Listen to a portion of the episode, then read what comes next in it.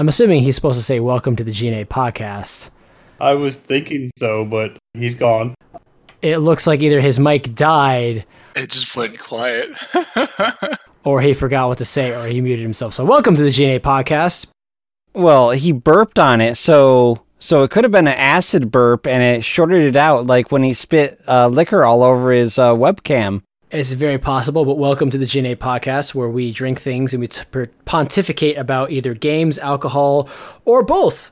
Maybe we're also high and we can't tell whether or not we're gaming or drinking at the same time. Who freaking cares? I want to point out, Zyber, that you were the one who made me spit all over my damn webcam, and I blame you for that one being There's broke. there's no proof of that. I deny it. I plead the fifth. There is video It's- I proof. was just gonna say, that. it sounds like there's video proof of it.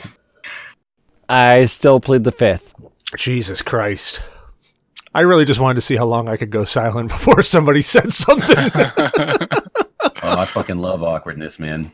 I live in it. I'm not gonna let this shit sink. You know that. so you hear them all. We're joined tonight by a whole group of people. Um, we got Zyber Blood here. Zyber, how you feeling, man? Uh, let's see, 105 hours into a work week. I want to go to bed. All right. So we're going to expect you to pass out here shortly. And we've also been joined by potassium hydroxide. How are you doing, my fine elemental friend? Uh, I'm doing great. Uh, had a busy week and looking for alternative job opportunities and now uh, while waiting for my security clearance. All right. Well, So I'm crossing my fingers that someone, you know, outside the government wants to give me a job. Ooh, I have a job for you. You can have your old one back. I'm not going back there, man. I refuse. I'll give you a job. It's called under my desk. Hope you don't gag well. hey, does it play well? I dude, I've been tr- I've been practicing this whole thing to repress my gag reflex. I think I could do that, man. Yeah, does it pay well? It pays in a place to live, but outside of actual payment methods, I don't pay prostitutes. Hmm. What if I tickle your prostate? I mean, fair. You're hired. That's part of the job. And Yeah. we're being joined by Article. Article, how you feeling tonight, man? I'm doing pretty good. How are you? I am getting better. It's been a long day. And we got Damok joining. How you feeling, man? How the fuck did Buffalo's name get changed to potassium whatever the fuck? And it doesn't even make sense because that's not even what I see him at. Article, can you explain that for me? Uh, potassium hydroxide is a strong base. I don't know. Yeah, I really have no clue. Just all of a sudden, one one show we just started talking about him, and I like that's what he just turned into. Uh, KOH. KOH is the chemical symbol for potassium hydroxide. Oh yeah, there's that too. That's correct. But you know, Okay. Ko comes from my character name in Final Fantasy XIV, which was the full name was Koji. So Ko Gay. is also JI. so I shortened it to Ko, but Ko is also Strong base. Potassium hydroxide. Yeah, this is getting gayer and gayer as we go. All right, potassium. Uh, It's all about the banana in your mouth. Don't you mean lame tassium? We're being joined tonight by Shinzu. How you feeling, guy? I'm fantastic. I got a three day weekend. I don't know about the rest of you suckers, but I don't have to work on Monday. Uh, I have to work on Monday, but I'm already in overtime, so it's going to be overtime at uh, time and a half. Ooh. You know, I would love that, with the exception of the fact that uh, I already have a nice paycheck, so I don't have to worry about overtime and a half. Wait a second. Hold on. You guys get paid? I get paid in Trident gum, don't you? I get paid in orbit. so. Nobody pays me in gum. I get paid in used condoms. Ah, I'm sorry. One day you'll reach my level. Uh, and well, we got Shinzu. How you feeling tonight, man? That's actually the second time you asked. First you asked Secretum, now you're asking Shinzu. It's the same person. You realize this, right? Did I ask Secretum already? Yes! I don't remember asking Guys, Secretum. it's Ghost Recon Wildlands, all right? Dude, I listened to the show and I realized how many times I fucked up there. That was awesome. And you guys are like, no, we're not talking about Wildlands. Like It's- nobody was it's trying to Breakpoint. derail you. We're like, dude, No, no, I totally derailed myself. Totally 100% derailed myself. And I kept going with it. shit was funny though. I'd like to add the fact that uh, Cecil has been drinking as well as smoking some really weird shit, so I don't know where the show's going to go. Uh, actually, I haven't been smoking anything except for my tires. I drove the Mustang all day today. Well, I'm Cecil Xavier, your host, and I am feeling much better now that I got a couple brews in me. I'm hoping to times that by at least four, but uh, we'll just see how the, how the show goes. But let's go into the most important thing, the thing that everybody wants to hear. What is everybody partaking in? Just r- let's just go straight up the line from bottom to top. Zyberblood, what are you uh, what are you partaking in, good friend? Well, I got uh, three four packs today. One of Kababi. Uh, bleh, I'm gonna fucking bastardize this every time. Carbabi's uh, spiced orange alcoholic ginger beer. Drank all that. Um, I got uh, Hollows and Fentimans uh, ginger beer. Drank all that. And I got some Citizen Cider Dirty Mayor. Guess what? I'm on the very last bit of that right now. So yeah, Jesus, like so you're you're really good and toasty. I, I'm I'm feeling good. So I like to actually point out there, Zyber, that uh, they actually introduced a new cider from Citizen Cider called uh, Citra, where they actually just use pure Citra hops. Fucking awesome! I gotta And try it's that. delicious. I have a bottle of it in my fridge. I'm not cracking it open yet. I'm saving it for vacation, but it is absolutely delicious. nice, nice. Uh, we might have to talk after the show because we get only trickle downs from Citizen Cider at the uh, brewery brew store, the uh, beverage center. Yeah, that's it. Have you guys ever poured a beer and the head gets up so frigging high that you think it's gonna go over, but then it doesn't go over, but you're sitting there staring at it, praying to God that it doesn't go over? Yes, and I accidentally spelt my beer. That is me right now. Article, I believe you're next. What are you smoking? Uh, fuck. I like a combination of like eight strains over the last six months, all kief caught and put into a baggie.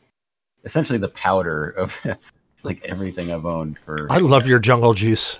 Got it. You're smoking meth at this point in time.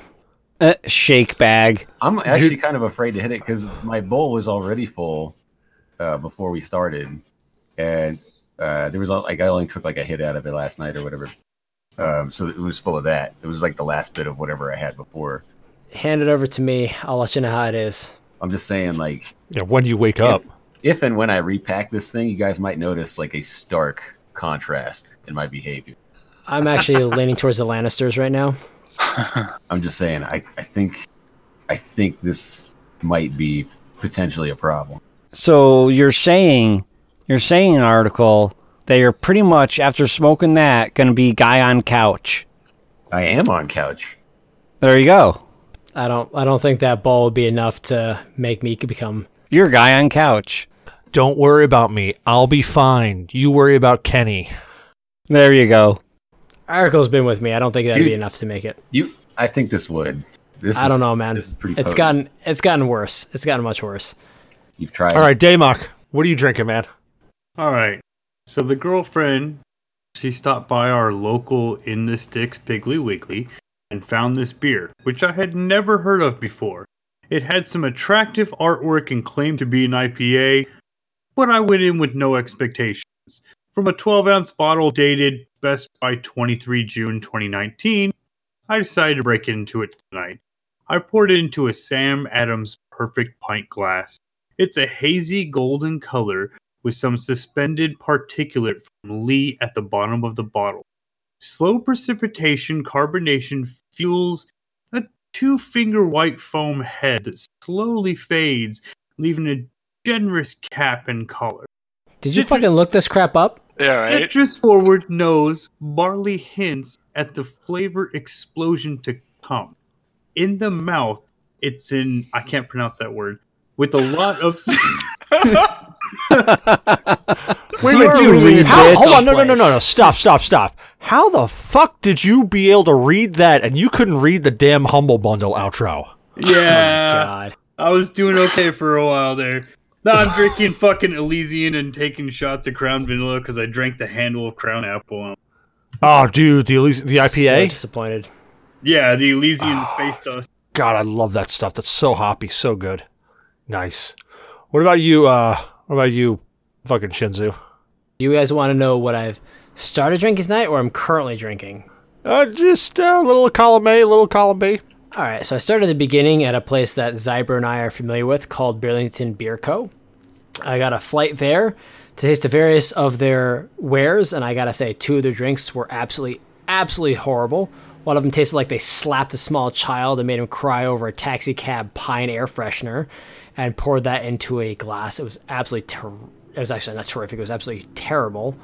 And then we went to this place called Halyard, which makes absolutely amazing ginger beer. And if you love ginger beer and you're in the state of Vermont, I miss it. Definitely suggest going there. They have this stuff called Mountain Juice, which is made out of black currant. But I personally drank three mixed drinks, which were uh, the Penicillin number two, which is Scotch based, and then a uh, beach drink, which was rum based, and then a Feeling Good, which was also Scotch based. Delicious drinks all overall. Highly suggest them. And now I'm drinking Napoli Valley 12 year old Scotch. So you just Dude. went completely basic there Oh my god, got. Halyard is on point though. How is any of that basic? because it's you. No, no, D is the basic one. Yeah, but D's not here, so you're the next in line. No.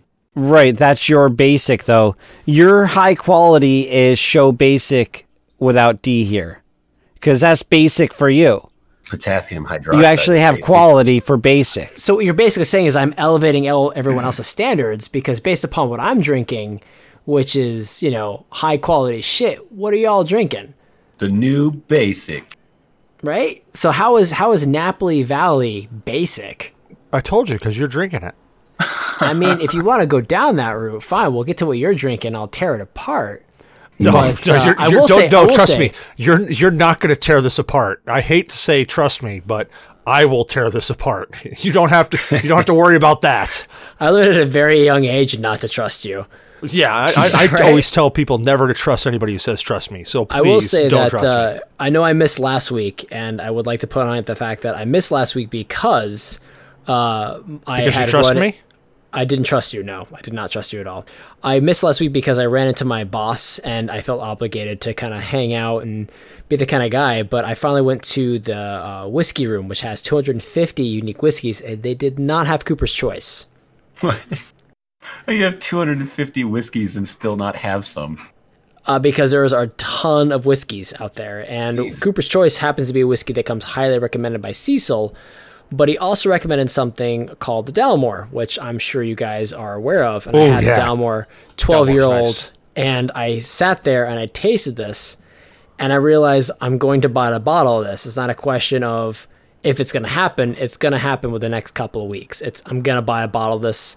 I have vacation soon. I'm going to buy a bottle of it. It's going to travel with me. I'm going to sit on the beach and I'm going to drink the shit out of this crap because it going? smooth as hell. Where you go to vacation? going to go to Maine. You're gonna sit on a beach in Maine? Yeah. Fucking lame. No wonder. Basic. So hold on, no, no, no. I got a question. I got a question. Did you find Cooper's Choice or not? I, I, I, I, I checked out there. What the fuck you checked out? Fuck you. I no, they don't have Cooper's Choice. Is what I told you, and apparently, and I Wait, actually wait, are you saying they had Cooper's Choice? They I thought I heard you say they had no- Cooper's Yeah, Choice. Again, I, I checked out there for a second. So you didn't find they, Cooper's all right, Choice, let right? me let me explain this. They have. I'll equate this to an equation. They have as much Cooper Choice as much as your wife wants to sleep with you, which means there is nothing there. Okay, so like let's reverse that. I probably have gotten laid in the past three weeks more than you have gotten laid in the past year. Pity fucks don't count. Uh, every fuck counts. Yeah, I was gonna say, yeah, they do. Every hole counts. Touche. I was gonna say, warm, dude. Warm, wet, insert, repeat. Every hand counts. Simply because your wife has nothing better to do does not mean that you're getting lucky. It just means that, eh, I could have gone to the Dairy Queen. No, no, no. That's actually the That's definition that's the of getting epitome of lucky. That is the actual definition of getting lucky. Like, holy crap, she wants she wants to have sex. I am getting No, lucky see, right now. Getting lucky is I come home and she's already waiting, saying, "Hey, come hither." That's exactly what's been happening. I mean, that's been that's been me on the nightly. So I don't know about you guys. Shinzu, come on. But you have to admit, that's after you uh, say goodbye to the, you know, gentleman that's walking out before you get home. And that's also after you've drugged her with chloroform. I mean, that's fine as long as he tags me in and she's accepting. Entries a go. So, little quick thing about that Cooper's Choice. When I went over and I found that, I specifically asked for a, a scotch that could not be found in America. So that's why when you said you were looking for it, I'm like, if you can find this, that dude lied to me. So mm-hmm. that you couldn't find it means that means that that dude did not lie to me. And I, I'm telling you this right now is that I asked the person who I don't. They're definitely not anywhere near up towards the top of the chain. But I asked them, I was like, "Do you guys have Cooper's Choice?" They said, "No, we're on a waiting list to get it, but we hmm. haven't had it. We've never had it, but we've been on a waiting list for like six years to get Cooper's Oh my Choice." God. Exactly. And you know what? My parents are going over in August. Guess what I'm having them pick up for me? Two bottles of Cooper's, uh, Cooper's, which I will pay you back for. Uh, actually, yeah, two bottles of Cooper's, but I don't know that one's making their way up to you. I'll tell you what. If uh, if you message me outside of this, you tell me how much the bottle will cost. I will. Is, is if it comes on your recommendation because based upon the Dalmore, I really enjoy the Dalmore, and that is going to be uh, my vacation drink of choice. I I have I Um, have a bottle and a half of Dalmores over in my liquor area right Is now. it a, is it the twelve year? Or is it the fourteen or fifteen or, or eighteen? Uh, I believe it's a twelve. The twelve, 12 year is yeah, really really years. nice. Their twelve years their b- base model, and that that's already like a hundred dollar bottle. It's their basic bottle. yeah, their basic bottle is a hundred dollars, and then it goes up from there. So here's here I'll make you a deal. I'm gonna I'm gonna if I can get a hold of another bottle, which I'm hoping I can. If I can get a hold of another bottle, you come down and visit me, and I will share some of my Cooper's Choice with you. I'll tell you what. You tell me you got a Hold on, bottle You guys of are talking all this shit, and who's got the bottle of Cooper's Choice? Right now, you do. Damok does. Damok. Where are you located? I'm in Virginia, man. Come visit. I'll share. I'll visit with Damok and I will say fuck to Cecil. Uh, That's all right. I will visit the Damok with you, and I will say fuck us both. And Damok and I will drink it in front of you and say, nah, bitch, you ain't got none. I've already had some, so suck it. Yeah, but you don't have any in that moment, is the point. I'm pretty sure if I blow Damok, I can get some. If you blow Damok, maybe, but you better not gag. And I he's not won't. gonna shower I've for a week I've before he been does doing it. that. I've been doing that trick. I've learned how to re- like repress my gag reflex. My wife taught me. You better pull the folds back and scrape away the cheese, because that's how bad it's going to be to get Cooper's Choice. That's all right, man. A little famunda cheese, I'm okay with that. I'll put it between a couple of pieces of bread, fry it up, make a grilled cheese sandwich out of it, And call it grandma. Mm hmm. and then pull it apart and pretend it's grandma. Why do I like get worried that my balls are getting fried now in a cheese sandwich? Your balls aren't getting fried, but they're getting scraped for the cheese. They are getting scraped. They are going to get scraped. Uh, if they get scraped with some teeth, as long as you bite just a little bit, I love it. Just a little, just enough to know you, let you know I'm there. I have one question for you, Damok. How dry do you want it? Oh, this is going to be Arizona desert dry. I actually do Christ. mean to. I actually do mean to visit you, uh, Cecil. I just have to figure out the best time to reach you, as well as whether or not I want to drive out there or want to fly out there, depending upon. Oh uh, shit! If you fly, I can I can definitely hook you up there. That's easy enough. Well, we got to continue on here. yeah, absolutely. Continue on. Just don't pull a D and fart inside the car. I will fucking throw you out of the goddamn. Okay, moving on. Moving, on. Moving Moving on, on. moving Pot- on, moving potassi- Potassium hydroxide. What are you partaking in, good sir? Uh, peroxide. Yeah. uh, so I Just got that. So I, I have a had a couple mojitos, and uh, then I'm gonna crack open my bottle of uh, Ole Smoky Apple Pie Moonshine. Oh, It's so, so good. good. It is so good. Well, Cecil, what are you drinking? I'm not telling you. I want to hear more about this moonshine. Is it in a glass bottle that's basically just a sealed canister It's of in jam? a mason jar. It's, I mean, it's in, it's in a mason jar. And We got that shit up here. That shit is basic. it, it- dude, it's great flavor though. It does taste good. It really does taste good. Zyber, you've had Vermont liquor. Does that shit taste good? Uh, which one? The moonshine. Apple shit. pie moonshine. Apple pie moonshine. Um, the Vermont moonshine. Uh, it depends. Um, I didn't ask for your underwear brand. yes, yes. Uh, that's because I drank the moonshine. I never took you anywhere Yeah. to get Vermont moonshine. There's no Vermont moonshine that's sold on stores. You want to find that shit? You got to go in the middle of nowhere. You got to find a guy named Bubba. Yeah, that's what I'm talking about. No, no, no. Bubba is that guy that's in jail that hides in the cell and then gets turned into a zombie and tries to eat your ass later. Oh no, that that, that was a terrifying game. Yeah. Oh god, no. That was awesome, dude. That was a fucking incredible game. It was. I honestly wish we finished it to completion. We did finish it. The Sarge jump. Yeah, yeah, the stars jump, but there could have been another chapter. Oh no, you're well. We did have another chapter. We had "You're All Gonna Rot" in Davy Jones's locker. The one that Yeah. didn't finish was the third one, where you're all special tactical units and you end up getting killed by monkeys throwing flaming poo at you. Yeah, see, I didn't, I didn't, I didn't play in that way. The My my guess you is you fucking did. did. Did I? I don't remember. You it. did. You had a frigging DS that was like a hacking tool, and you dropped it. I honestly don't remember. I must have blocked it out. It must have been a shitty narrator. Oh, you're fucking killing me. Bad GM. No, it was it was good. You just fucked up. Oh my god, is that is that how much of that bottle is gone?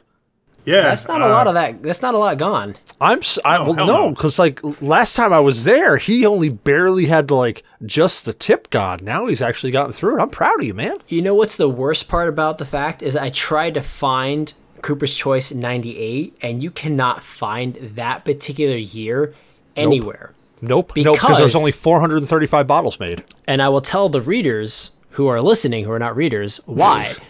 because this stuff is distilled every like what, 10 years? No, no, because there was a 96, there was a 98, there was a 2001. Uh, right, but they're all they're all like they're all coming out of casks that are like 10 or 12 years old is the issue. No, no, no. So that's that's when it was put in the cask. It was it was bottled. It was bottled. I think 18 years later. So you're saying that the the Cooper's Choice was bottled in like 1980 is what No, no, no. It was I put into the cask in 1980. It is 1998. It was then brought out of the cask and put into a bottle 18 years later. Oh, okay. So okay, all right. So I got that backwards. All right, because when you said like Cooper's Choice '98, I thought you meant it was out of the cask and in the bottle at 90 on, on the year 1998. No, no, no, no, no. no. didn't realize that was when it was put in the cast. for cask. that. Okay. No, but Okay. that stuff right there, that picture that uh, that Damok is showing right there, that was an incredibly expensive bottle of booze. Can you give me a price point? Not that I care, but we talking Um, 100, 200, 300 dollars, Th- that that last one was closer. 300 dollars. That one was pretty close. I almost dropped five hundred dollars on a bottle not too long ago, and it was going to be a bottle I held for a long time before I cracked it open. I- I'm super stoked that Damok has been treating this like you treat a good scotch. You bring it out every now and then, and you just have a little bit because that's all you need. Now that that cool part about that bottle is that bottle is cask strength. So most scotches they actually they dilute down to be I think 45 percent, but that is like 50. Is that like 52 or 53 percent? It's fifty four point five percent. There we go. So it's cask strength. So literally, whatever it came out of the cask, that's it right there. And that was only, that was there was only they only made one cask of that, one sherry cask. That's it. So that is one of like 435 or something like that. So I have a, actually I do have a legit question because I, I while I love scotch and I love whiskey, I'm not a big like I learn about all this stuff. Um, do you find as of your personal experience and anyone in the group's personal experience is that once you open a bottle of scotch, it definitely has a flavor differential depending upon how long it goes. Because I've opened a bottle of scotch and then like six months later also took in a drink from it and been like the taste has definitely changed. Yes, um, and that is with. Uh, I really like Laphroaig, the ten year old. The is that that's the peat stuff, right? Where it's like really heavily smoked in peat. Yeah. hardcore peat. It goes great with a cigar. But if you pop that bottle, then you drink a couple glasses and put it away. Uh, a couple months later, when you come back to it, it definitely tastes smoother instead of having that good bite to it. And I don't like it as much. So if I open it, I'm drinking it. Because that's what I've heard. I've heard that if you open a bottle of scotch, you have to drink it within a like a 30 to 45 day window. Otherwise, it loses that initial bite because once oxygen gets into it, it changes the dynamic or the flavor of the drink that you're having. Yeah, probably the the alcohol evaporates. Yes, part of that is true. The alcohol starts to evaporate a little bit. Now, that depends on how they bottle it. The Cooper's Choice is bottled at cask strength. So it's straight from the cask. That, as long as you keep it in a relatively cool and dark place, do not let any sunlight get to it, it's phenomenal. Every single time I have half of a finger of a glass, every once in a great while, it tastes the same every time. Punches you in the mouth and is just amazingly smooth after. So Cooper's Choice really has like a strong start and like a smooth finish. I Yeah. think I, I personally think it's got a strong start and a strong finish. See, like that's not my ideal Scotch though. My ideal Scotch is like so. The Dalmore, for example, for me, per, uh, for me personally, it has almost I don't want to say like a water consistency where you could drink it all day, but I could drink that all day. It's very very smooth going in, and it's very polite going down. So the Cooper's Choice is not something that you would sit down and drink all day. The Cooper's Choice is one of those ones where you would drink a glass of it and then you would switch to a, a, lighter scotch, and then that lighter scotch would be like it would almost you would almost get more flavor out of that lighter scotch because that burn that you get would be completely obliterated because that Cooper's Choice is just pow in your face. Yeah, I don't know if I'd like it then. Yes. Uh, so I do that with a Macallan 12 or even a 14. You hit a little bit of Cooper's Choice. I mean, we're talking just almost a quarter of a shot glass full. You do that, you enjoy the cigar with it, and then you drink a glass of Macallan. It's really, really good. See, I'm not a cigar kind of person, and like I know everyone has like a different flavor, a different type of scotch they like. Uh, for me personally, I like my scotch to be smooth, and that's possibly like I want to be smooth and full of complexity. Like I had this stuff at the whiskey room, which they don't know what they gave me, and I honestly don't know what I drank. It was I can't really place it, but it entered my mouth. It was very inviting, and it was like basically like, hey, you want to have more of this? It's very easy to drink. And then like the rebound effect, there was no rebound effect. There was no like, hey, I'm coming back up. And then like it- was just very inviting. And then the, they suggested trying this stuff called Napoli Valley 12 year and 14 year old, and I tried it, and I find it a very relaxing. And basically, bottom line is, I like a relaxing Scotch. I don't like something that I have to fight to get down. I don't like something I have to pair with a cigar to get down. I like to be able to sip it and be like, this has a complex flavor and combination of everything that would make a Scotch. Like I can taste the cask, I can taste the notes, the floral, the apple, the orange, the honey notes, everything. This is going to sound totally arrogant and it doesn't mean to come off that way. When you start drinking scotch more, you will you will appreciate the flavors that you get out of Cooper's Choice. Like uh the the all, all everything you just described is there, but the thing that comes along with Cooper's Choice is you get you get the smack in the face as well.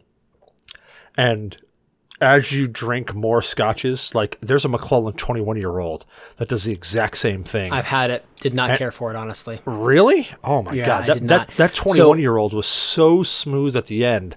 I literally, i didn't think I could have drank that while having sex. So, all right, so imagine the oldest Scotch you've ever had. Uh, now, when you say oldest, oldest In terms of- scotch or oldest, oldest like bottle of scotch? Oldest, I'll say, go ahead, oldest bottle of Scotch. Okay, so the oldest bottle of scotch I had was a 1988. It was bottled in 1988, but it was it was put in a cask 25 years prior to that. Now, I want you to triple that. All right. Like- now, you and I both know the clients that my parental units know. Okay. And I've Well, had. when you triple that, you're talking about a you're talking about a forty thousand dollar bottle of scotch. I mean, it really depends upon at the time, but I've had like a 40 to a. You, basically, at your point in time, you're basically talking about a 75 year old Scotch. Well, no, no, no, because keep in mind that when it's when it's bottled, that it doesn't age in the bottle. No. Like like scotch doesn't age in the True. bottle like you would want it to, like not like a champagne does.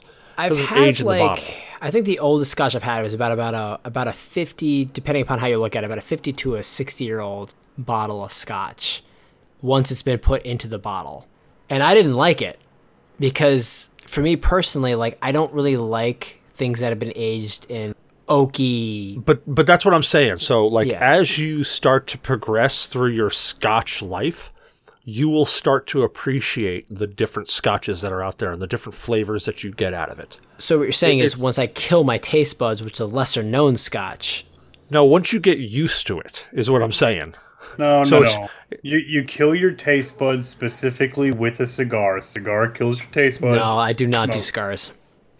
Well, shit. Can I get into what I'm drinking? Because I, I got a lot Yes. to say about this beer. Absolutely, go ahead. What are you drinking? No one cares.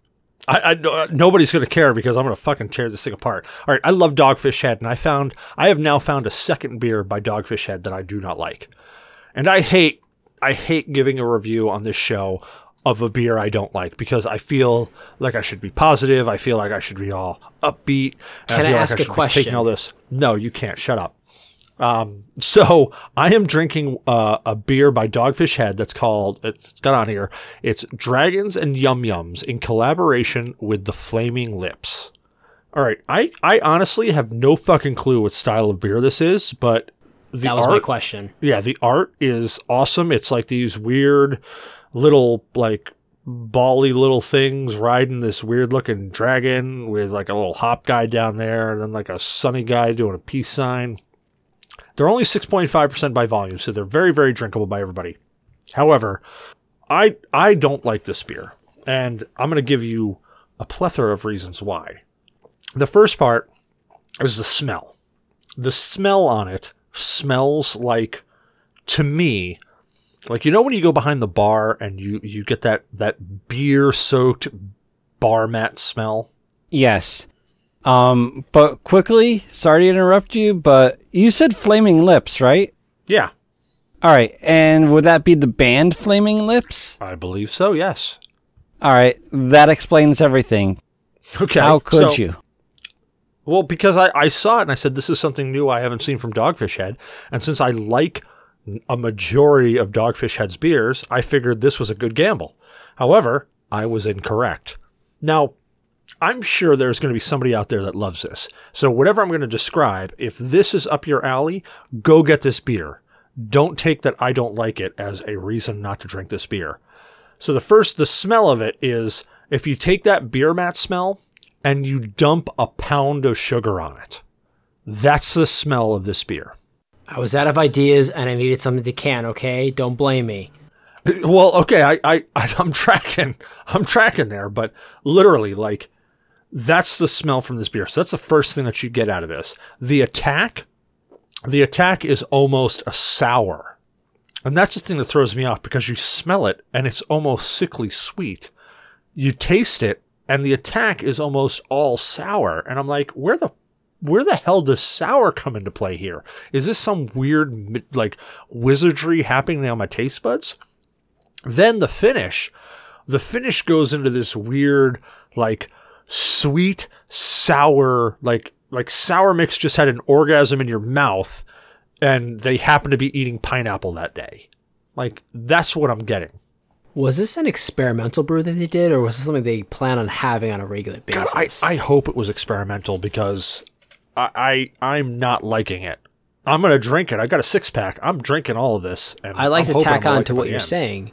Is that like I really do appreciate that breweries are trying to do something, but like all the local breweries around me are having things like animal crackers and like milk sugars in their beers, and a lot of them are just gross. Yeah, I, like I, I, I like an experiment, and I like that these craft brewers are, are really trying to like step outside the lines, and and like this isn't deterring me from Dogfish Head in any way, shape, or form. They're going to come out with a new beer next week, and I'm still going to try it, uh, you know, or, or next month or whatever. I'm still going to try it because the majority of the time, when I pick up a Dogfish Head, I dig it. In fact, Well, I, I, I would go I would go there to their brewery and be like, hey, look, I talk about your shit so much on this show, you should just give me a six pack. um, coconut. That's all I'm gonna say. Coconut. What you got? Uh, what you got, Shinzu? Honestly, just a question: Do you know how often they do their 90 minute IPA? The stuff that you bottle and you keep in a bottle for you know the more longer you age it, the higher ABV it gets. You talking the 120? Um, I don't know. Uh, Zyber, you brought me some of the stuff when you came to visit. One twenty. 120. Okay, so the 120. I kept that stuff in a bottle. I didn't. I drank one bottle, and I kept it in a bottle for our mother and um, Zyber and I's mother. And I uh, I gave it to her, and then our dad drank it, and it like messed him up Oh, yeah. Oh yeah, that's How the often do they 120 minute do that IPA. That comes Yeah. out every fall. Every That's like uh, August, September. It's released. So if you know any place that sells Dogfish Head, go hit them up around August, September, and they should have them. I know places around here that do, but they never have the 120 minute IPA. It's it's a fall beer. They only do it once a year. So and sometimes people won't get it. So what you're going to want to do is definitely go talk to your your local uh, local like um, beer store, beverage center, and say, "Look, I'm looking for this. can you get it? Because some places don't get it because it's not going to sell. Bear in mind, it's like on average $45 for a four pack. I mean, that's fine. I mean, I, I drink that kind of stuff. Like, they have um, dragon milk, dragon's milk. I don't know if you guys ever drank that. Hey, Damok, you know about Dragon's Milk, don't you? Oh man, I love Dragon's Milk. I do too. Dude. Damn like, it. what's your what's your favorite dragon's milk? Your favorite type? Is it the plain or is it like the flavored? I drink the plain Dragon's Milk and I just drink it down. The only problem that I have with Dragon's Milk is I piss out my ass the morning after. Yep, I mean, that's, that's exactly what I was looking for. My favorite dragon's milk is the uh, chocolate cherry. I try, they had this stuff during the fall, and I drank that stuff, and I immediately regretted not getting like eight eight packs or eight four packs at once because I got one four pack and they sold out that same day. I got there the release, and then they sold out, and they never had any back at my local place. Alrighty, well, we got to get into the next segment since uh, we've now been jabbering on about booze, which I guess you know that that a that a there in the in the name kind of tells us what we're going to talk about. But state of games, state of games is where we talk about what we've been playing for the past week, or we just pontificate about how we feel games are in general today. So let's go reverse down that line. Potassium hydroxide, what is your state of games there? Well, just like last week, I am playing Black Desert. They released the newest content update, the the underwater sea biome, that about 99% of the game can't even participate in because you need a gear requirement to uh What?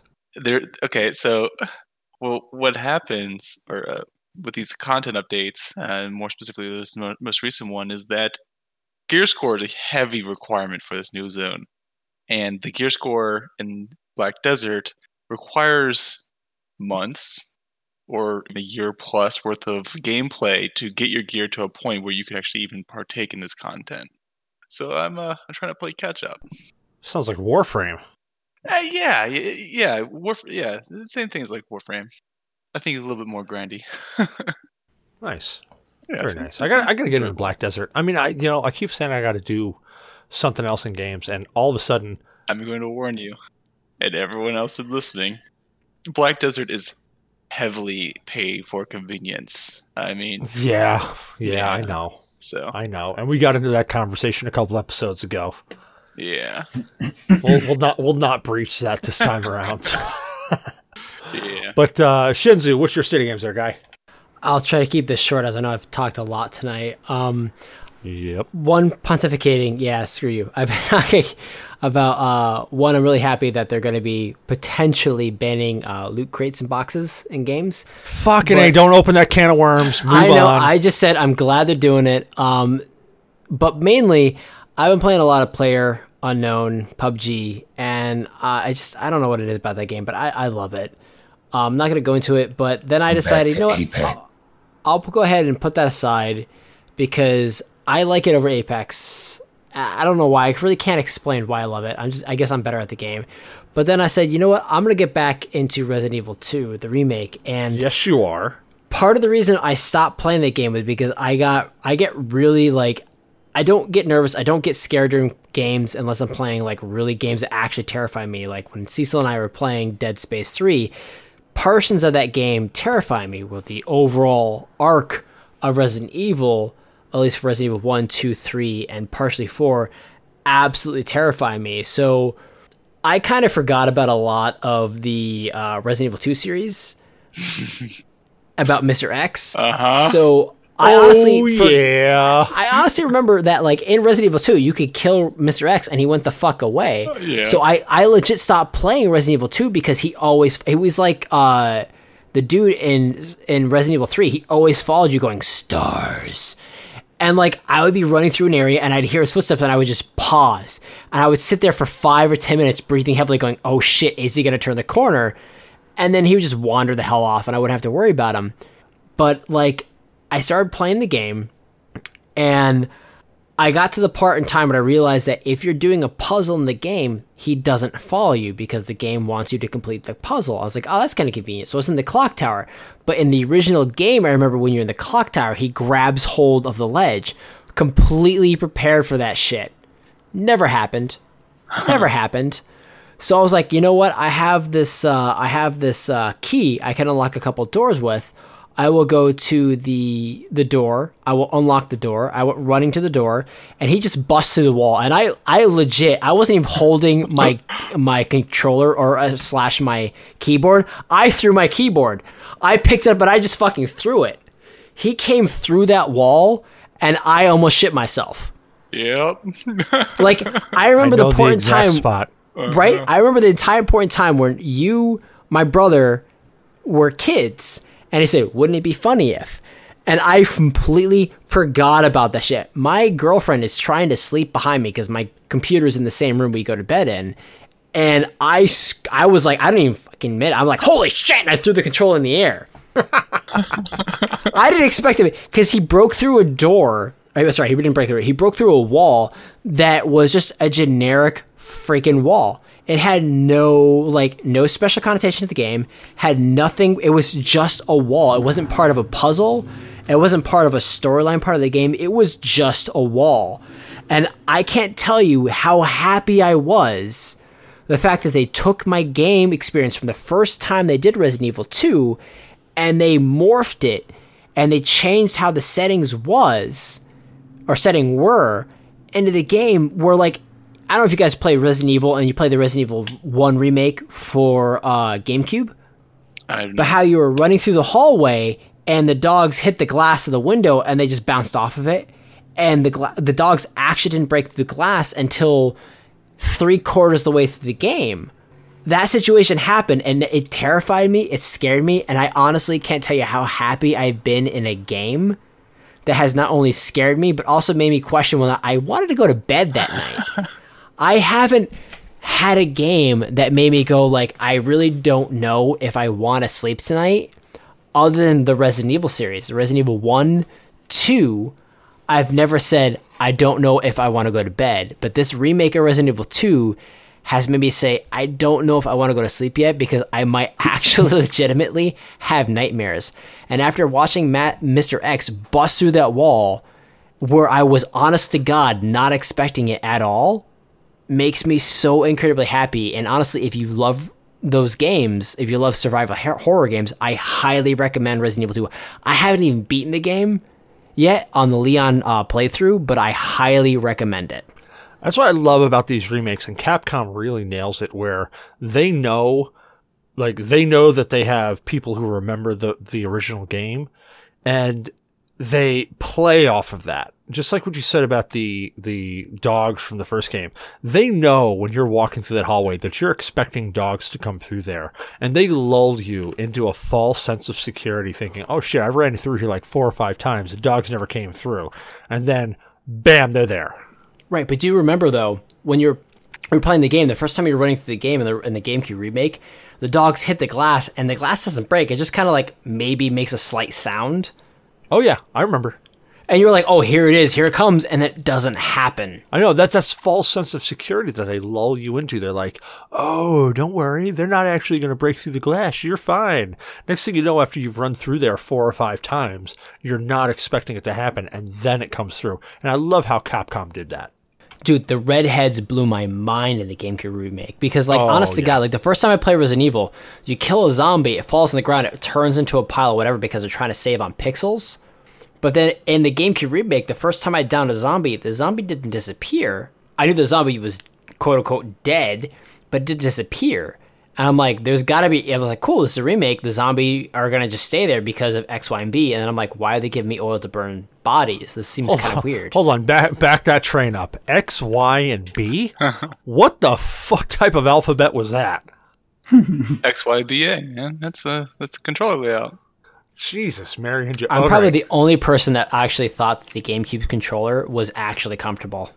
All right, moving on from that. Damok, what's your state of games there, guy? Uh, sadly, I don't have a wonderful story. Um, I got sucked back in the world. I've been playing that for a bit. All right, well, tell us about it. What's what's uh, what what what brought you back to it? Uh, I made a mistake and I started watching Minecraft videos. And one of the guys I was watching makes a RimWorld series, and I started watching that and going, oh, I miss RimWorld. That's such a good game. So I own it. I installed it and started playing. Nice. About you, Article. I know you're playing Apex Legends. What's your state of games? Oh, I'm not actually playing Apex Legends. I mean, I've been playing it. Uh, I still like it. I still dig it. Uh, but yeah, I haven't really been playing anything else. I don't even know if anything's coming out. But yeah, I've been pretty. Uh, I'm, I'm really looking forward to the the remaster of uh, Halo Reach. But there's been no news on that front right. either. So It's coming. It's coming. Be patient. Dude, that was my favorite Halo game. It was a pretty good one. I'm excited to play it, to be perfectly honest. I'm excited to play all the games past Halo 2 that I never got to play. Right, but do you remember though when you're? I'm just really worried how they're going to handle it. Is the only concern I have. I would love to go through the trilogy with somebody if you guys want to do it. Dude, let's let's make that happen. I am all for streaming that shit. Article, you know me, and I always play Halo games on Legendary the first time I play through. So if that's something you want to do on PC, I am down. I don't have a PC. But you have a Mac, so They- yeah, you can still play it. I want to buy it for Mac. you know how fucking badly Halo's gonna run on Mac? No, no. The question is, do you know how badly Halo's going to run on your PC equipment? I do have a desktop actually. I just don't have a monitor. All right, um, I'm not even going to comprehend that. So, Cyberblood, what's your state of games? Um, other than about 15 minutes of Graveyard Keeper, I haven't played Jack All. Other than a game called Tallywhacker. And that 15 minutes really made you go. Tallywhacker is a game where you uh, load up a special site, you whip out your member, and you start whacking. It's a fun game. Win win. Every time. Say, you probably have a a T-shirt that you can use as a nightstand, don't you? No, but I have a bunch of uh, pants that I could use as nightstands. There you go. There you go. I mean, pockets. What are they good for? Well, that's why I had like old socks. They're a good catch-all. Uh, my state of games is actually pretty simple. I uh, I jumped back into Destiny a little bit because I I found uh, some free time. So I passed my last class. I'm jumping onto this cat uh, this class about accounting, and I know I do not want to be a, an accountant. Like I know now, there is nothing in this world that is going to make me want to be an accountant. However, I got to take this class and I've got to learn it because it's going to help me in the future, and I understand that, so I'm going to take it. But uh, I just have it playing in the background while I play a little bit of Destiny, and I got to say I have missed a shit ton in that game, and I I didn't think that that was really possible in Destiny, but I missed I've missed a lot. I've got a lot of catching up to do. So I've been trying to catch up on that, uh, and I'm not just talking about light level. I'm talking about all the little intricacies that's happened. Um, there's been a lot of little content releases that have been pulled pulled out, and I uh, I really I really got to catch up on it. Um, I've got a lot of lore that I got to catch up on, which is really it's re- it's god damn it's it's weird for me to say that I got to catch up on lore in Destiny because well it's notoriously lore free, but yeah yeah I got a lot of catching up to do. Um, I unfortunately, fortunately, I don't know how you want to label that, but uh, yeah, Graveyard Keeper is part of a Humble Bundle right now. I saw that going, so I had to load it back up and I had to play it. That game is like a black hole. You start playing and you just can't get away. And it's not like the black hole. It's not like the like the it's not like the black hole that you see in the movies where you just get sucked in and you get sucked in quicker. This is like the black hole where you're witnessing something happening, and instead of seeing it happen super quick, as they get sucked in, it's slower and slower and slower until they're just red mist. Like that's the black hole I'm talking about. but yeah, yeah, that's uh, that's been it. I gotta quickly tell you about this though. This isn't quite about video games. This is about how my day went, because I feel that somebody will get a laugh out of this. Uh, so I had I had a, a big interview today, and I say a big interview. It's a, it was an interview with like six different people at this very large company. My day started off. I have these glass water bottles, um, and I try to use those because they're easier to clean. So I brought two of them. I had one that I was going to drink in the car on the way there because it was a three-hour drive there, and like a four-hour drive back. But I figured I'll drink one in the car and then I'll have one for the interviews. That way I'll be nice and hydrated. I won't have to worry. Didn't want to assume that they'd have water bottles there, but I figured I'd have them hanging out on me. So I get to the parking garage and then I Google where the building's going to be. And I find out that the building's about 0.8 miles away. I say, well, shit, I'm here 45 minutes early. Well, it's only going to take me at most 20 minutes to walk 0.8 miles. I'm just going to walk it. So I put said water bottle in my pocket. I put my phone in the other pocket and I start walking. As I start walking, just moseying right along, feeling pretty good.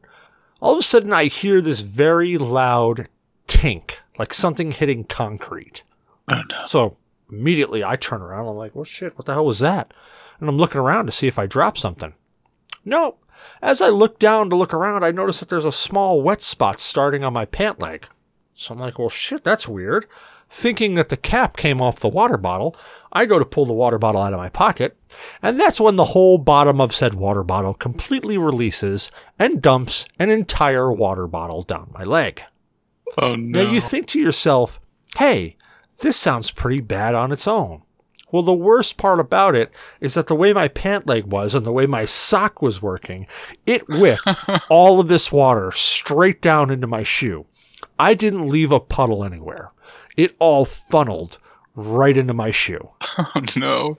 I'm sitting there holding a glass water bottle with the bottom broken out of it, these shards of glass in my pocket that have probably embedded themselves deep into my flesh by now. And I'm looking at myself going, this is how I start the interview with a right leg covered in water? So I'm walking in now. I'm like, well, shit, it is what it is.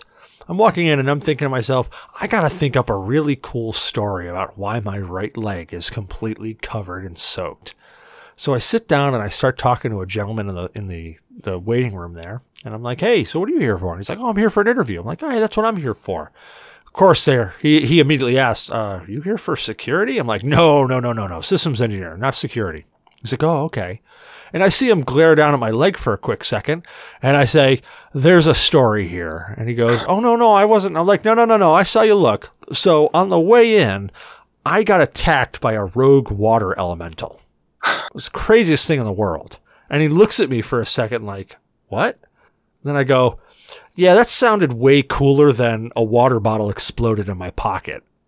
and he, at that point in time, he realizes I'm telling a joke, and kind of smiles and snickers. And I'm sitting there going, yeah, I've been thinking about that for the past five minutes, how I could figure out a way to talk about how my right leg is covered in water in a really cool fashion. Mhm. So yeah, I got attacked by a rogue water elemental today, right before an interview. That's That- See, I would have went with a Pokemon. sucks. I would have said uh, Magikarp try to spray me. Yeah, see, I was gonna go with. I, I was thinking about the Pokemon Go thing. Like, hey, I was playing Pokemon Go and like friggin' Gyarados just fucking wrecked my face. And I was like, no, no, no. I gotta go with something, something like because maybe maybe people don't play Pokemon Go, and I can't imagine why somebody wouldn't play Pokemon Go. But I mean, spontaneous acute sweat. Everybody knows what a Magikarp is, and they all know they're useless. dude, I love my Magikarp. I always have that fucker flopping around. I think everyone would know that I don't play Pokemon Go. They would never play Pokemon Go. I think everyone here who has worked with me You, knows you don't why. even have to play Pokemon Go to know what a Magikarp is. That's the great thing about That's Magikarp. Very true. Yeah. I don't even Iconic. know what it is, but I imagine it's that useless fucking fish-like Pokemon that comes out of. the and that's what exactly sometimes. what it is. Yeah. Yep. That's exactly what it is. So even he, my brother, who knows nothing about Pokemon, understands what a Magikarp is. And I've made it a point my entire life to ignore everything Pokemon related. I might add. Th- Oh, that's from right. somebody who's actively tried to ignore it, and he knows what Magikarp is. Just never enjoyed Pokemon. Look, as a- if you know as a what thing. Nintendo is, you know what a Magikarp is, bar none. Alrighty, well, you know, I, I actually, I, I probably should say we have a topic, but we're like almost an hour in here, and we I just thought you said at the beginning of this we didn't have a topic. I know. Well, that's what I'm saying. I'd love to say that we had a topic, but we really don't. So we're gonna kick straight into questions right from, right Yeah. from state of games. Wait, So did we get to Zyra Blood? What his state of games were? Yeah, he was first, dude. Are you sure? Are you absolutely Yes. positive? Yes. Are I wasn't any- feel like- first. I feel like we missed. I'm pretty sure we went reverse order and I was first. Zyber, did you? Are you confident he was is correct? I wasn't first. See, he wasn't first. Well, hold on. No, no, I'm pretty sure because I started with you and you told me that you worked like 104 hours and you didn't do dick. You played like 15 minutes of Graveyard Keep. Fuck you guys. no, I am. no, I am not I- that drunk. No, no, no. I I was first to last. You were the last person to go. I was first to last. I wasn't the first though. I feel All right, like we could have to had a great whatever. joke going, but you fucked it. All right. So moving on to questions. Oh shit. This one's for this one's for me. So Hollowed asks, "Can you please tell the Virginia Beach story?" All right. If you guys got to go get a beer or something, I would suggest go doing that now because it's going to take a minute. Could we get So to the other ha- question first? Yeah, let's do that, and then I'll go back and tell it at the end. That's a really good idea. That's a very good idea. Yeah, because not that I, I don't like you guys, but I, I don't want to stay here for half an hour while you tell a story. Well, I'm going to try to do the abridged version. All right, let's go into Cyberblood's question. Uh, if we ban Icy for questions like we did Damok, will Shadow finally show us some love again? I think Shadow is is just vaporized. I uh, I don't think Shadow's ever coming back. Can we just say, like, I honestly, I miss Icy. I miss his deep, soothing voice. Fuck So, that. no. Fuck that. I hear him daily at work. I am done with that shit. That fucking weeaboo garbage bullshit in his fucking tone of voice drives me absolutely insane. So I'm right. We heard nothing of consequence, right? Dude, every uh, time he goes into the Zimbabwe voice, man, I'd lose my shit. Like, Racist. every single time. I know it's racist. I know it's racist, and I'm f- I'm fully comfortable with saying I know it's racist. But every time he jams into that man, I lose my shit. I mean, you guys realize that he's legitimately from Nigeria, right? It's not Yeah, a oh, yeah, I bullshit- yeah, just like Cecil, uh, my do you coworker that? Bully is from uh, Congo. Zyber, do you also hear that? I hear something of opinion that does not matter. Uh, I, I caught a whiff of it. him. Let's mute. Uh, let's mute scrotum over there. All right. Uh, so no, I don't think Shadow's coming back unless we uh, we just like I don't know rub him off or something. He's gone because of work slash school, right? No, No. He got married. Yeah, pretty much. Oh shit! The worst. The hex is upon him. All right, next question. Who is your immortal hero? Someone whose memory will never die for you. Why are they your hero? All right, so let's uh, let's go down the line here. Potassium hydroxide. Do you have an immortal hero, and why? An immortal hero. Oh man, I don't, I don't know if I've ever really thought of that. Be a tough one. That that died. Well, they don't have to die. I mean, they just got to be. Yeah, they don't immortal have to be dead yet, but when they do die, their memory will forever live on. Mm, If he has a hero in like the last like 50, 60, 75 years, I don't think I particularly ever thought of that. No, I don't, I don't think I have a hero whose memory would live on for me. Unfortunately. All right, yeah. So you suck at life. What about you, uh, Sekram over there? Uh, Shinzu, thank you for Yeah, that- remembering my name. Um, I understand that you know Latin is hard for you to say, which is why I say you can call me Shinzu. But I have two, uh, Mozart and Edgar Allan Poe. Ooh, How are those in Mozart? why? Mozart? Mozart because I find the the compilations that he's created soothing, and I honestly can't explain why. Like if I am in the most like angry state of my life, I can listen to Mozart, and I can find something beautiful and settling in what he is producing. you should But check that out. dude had a really fucked up life, man. he does. I understand it. Like his life was so. Ah, your fucked. music. Your life was fucked up. Now I feel better. Amadeus. is a I, great I, I don't understand it, but like if you listen to like any of his symphonies, it's some of them are haunting. Don't get me wrong, some of them are haunting, but most of them are beautiful and they just make me feel better. No, the guy was a fucking genius, but man, yeah, that dude he had was a ridiculous. fucked up life. Oh, absolutely. And if you li- if you watch the movie Mozart or Be- or what do you want to call it? Mozart, Amadeus. Amadeus, a movie yeah, on this sorry, guy? Amadeus. Yes. They did. It's called if you Amadeus. haven't seen Amadeus, you should watch it. It's fucking awesome. It's Oh, shit, I gotta amazing. go watch it. And the guy who plays uh, Mozart is Perfect. Yeah, like you could not ask for a better. It's like the guy who played Genie. It, it- Robin Williams played an amazing Genie. If you go to see Aladdin and you see Will Smith playing his Genie, destroyed. R.I.P. You're done. Like there's no like Robin Williams. That was So it. I, That was I the got top I of got the to block. hold on, hold on. Let's back up on that movie there for a second. So, do they kind of touch into his promiscuous sexuality? Yeah. Absolutely, they do. okay, Yeah, all right. Then, then yeah. I gotta So watch his it. He's promiscuous. His father was very rigid, which was Yes. absolutely historically true. Rigid And and, part- hard. Yes, he did hard jobs. So his dad actually ends up in the movie per se. His dad actually ends up passing, and Mozart feels partially responsible for his father's ultimate demise, which leads him to try to compose a. I don't even know how to how to call it. It was his last symphony in in regards to his father, and he tries to create this thing that would be memorable for all the ages. He never finishes it.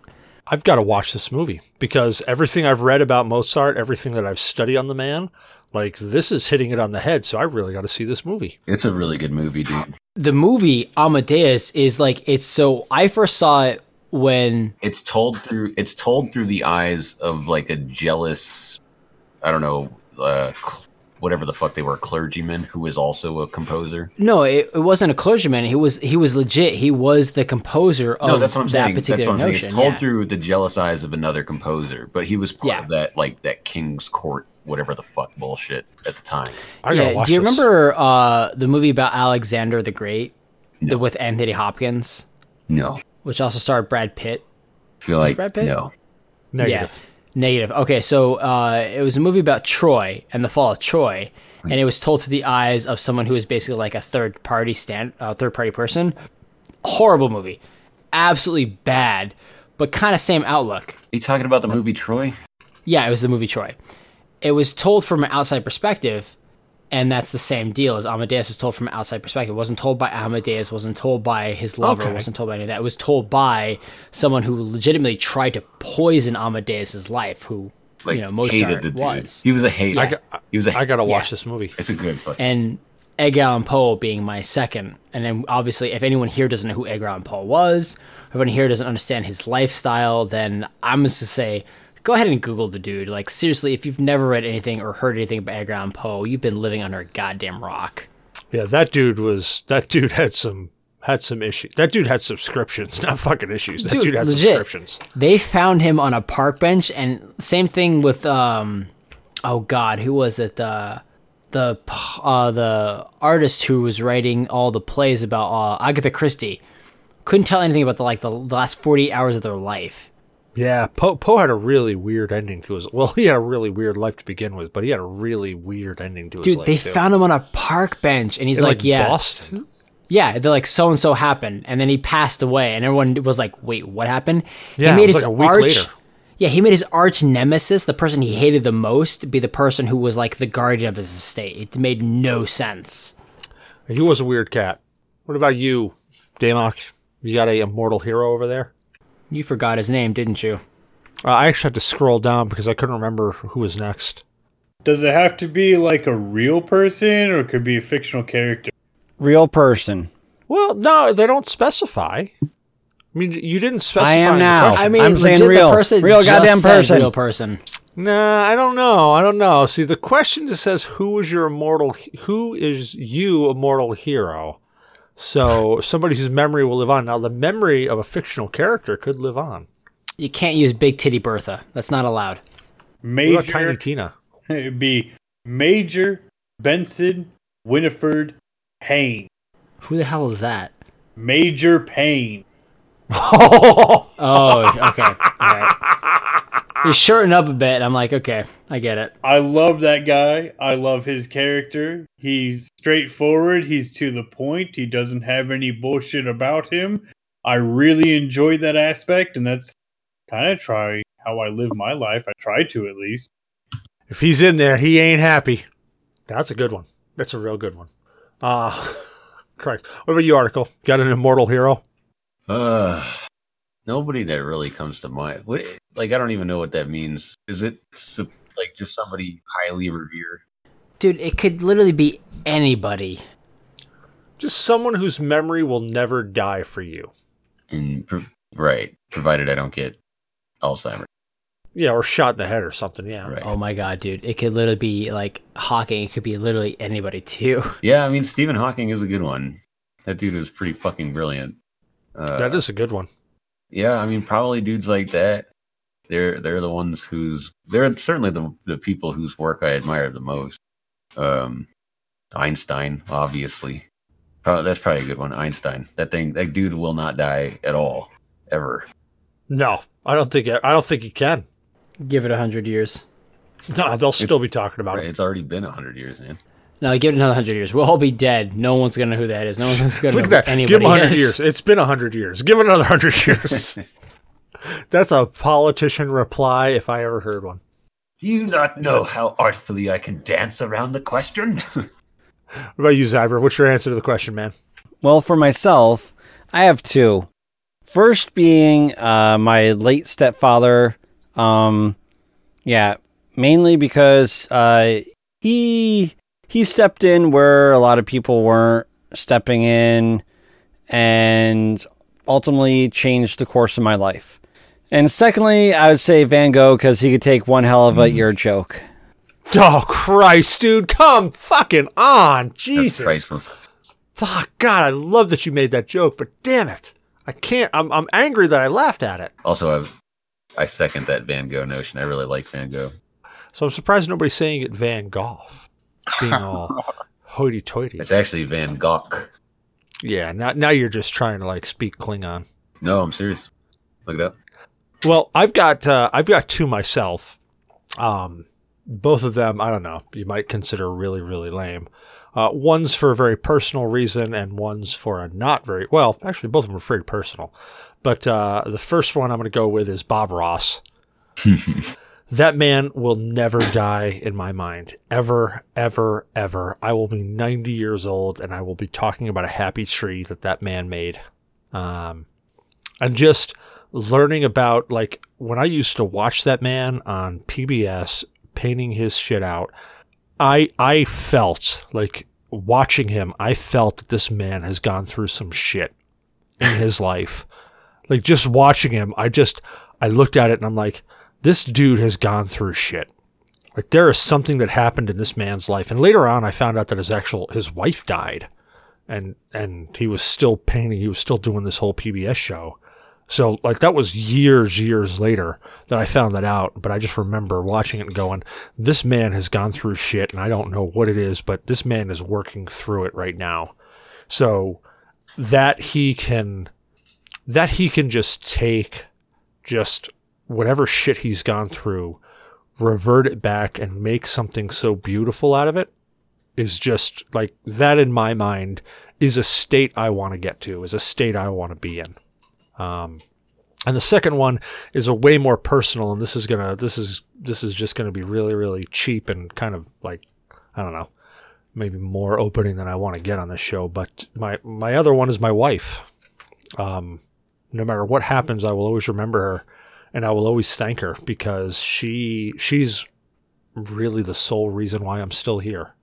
Wait, did you just admit to killing your wife?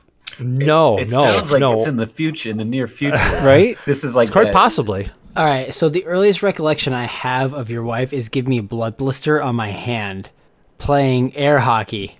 The, oh, the earliest rec is rec, or the earliest memory I have of Zyber is of him asking for blood, particularly The mine. her- earliest memory I have of Cecil is drawing blood, so we're even. Ah, yo, that's fucking that that that uh, Yeah, that friggin' I still have that that. bandana. That shit is I still have that bandana. of course you do. I'm sure it's very thirsty for more because it's very rare it gets to taste that kind of blood.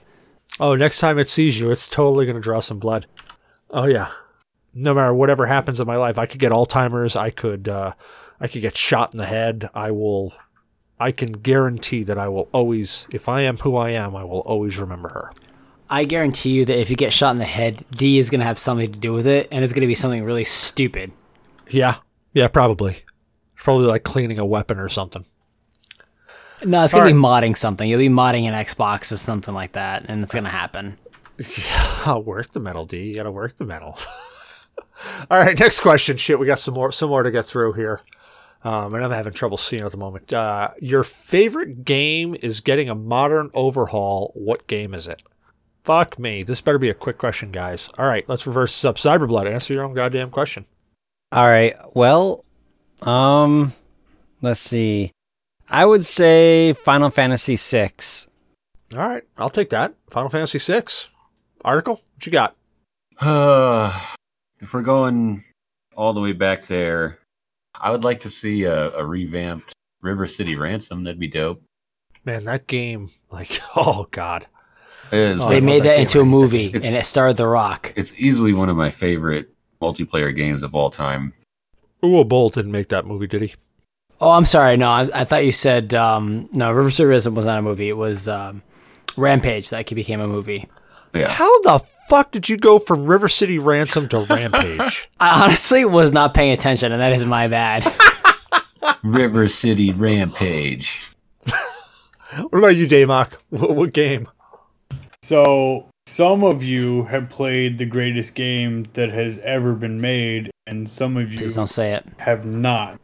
Please don't say it. Eternal Dark. Oh, okay. No, that's fine. That game That's not is the greatest game ever. incredible. I want a remake of it so bad. Now, the gameplay aspect of it with the fighting mechanics was terrible, pain in the ass, but every fuck up psychological thing that it could do to you when you ran out of your sanity was just phenomenal. Agreed. Yeah. Absolutely agreed. I remember I'd actually like to see an ET remake.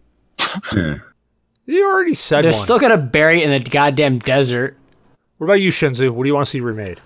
Uh, honestly, I I fear, but would love to see a remake of Ocarina of Time. To me, that game is absolutely perfect. Didn't it they has remake it? great battle system. Yeah, they they already did that.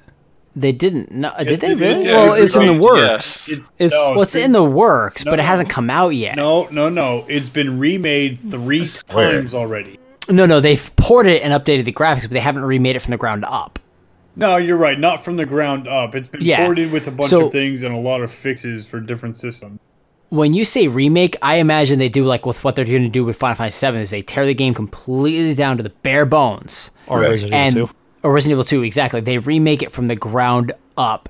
And I both want to see an Ocarina of Time where they take it from the ground up and they rebuild it because that game has everything I could ever want in a game. I only worry about microtransactions and what gaming has become of this day and age. No, not for Ocarina of Time because you're still talking about Nintendo. Nintendo has You not are, gone into the microtransaction game. Have you played Mario Party? Oh, I don't no, think you've played Dave. Mario Dave. Party. I'm sorry, but- I'm sorry. Can I can I break the bad news? The next, Yeah, he, you should break the bad news. The next- Because the next Mario Kart will be heavily pay to win. it will be very heavy. Have you introduced a Nintendo Lab? Because that is pretty much pay to win just with cardboard. So, wait, what games for the Switch have come out? Because that's their newest console that has microtransactions. I haven't seen a There's- single one. There's a whole scandal on it now. The next um, uh, Mario Kart game will have pay to win like loot boxes where you will be uh, gambling for Mario Kart carts and special characters and etc.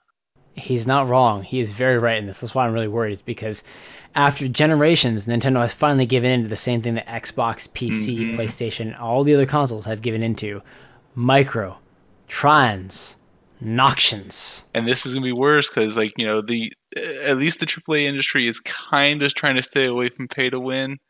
Oh no, no, they're not. Uh, there are there are a few companies like EA specifically who are who are aiming, who No, are aiming no. for. EA is like full balls deep That- that's in what who are- microtransactions. Who are, aiming for for pay to win? Yes. Oh, absolutely.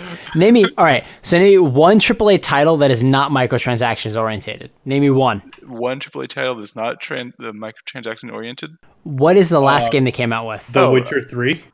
Yeah. Anthem? Is that got microtransaction? I don't play it, so I have no Epic, clue. Epic, yeah, yeah. No, I'm sorry, not Epic. Um, yeah, no, they're microtransactions. They're like fucking hell to microtransactions.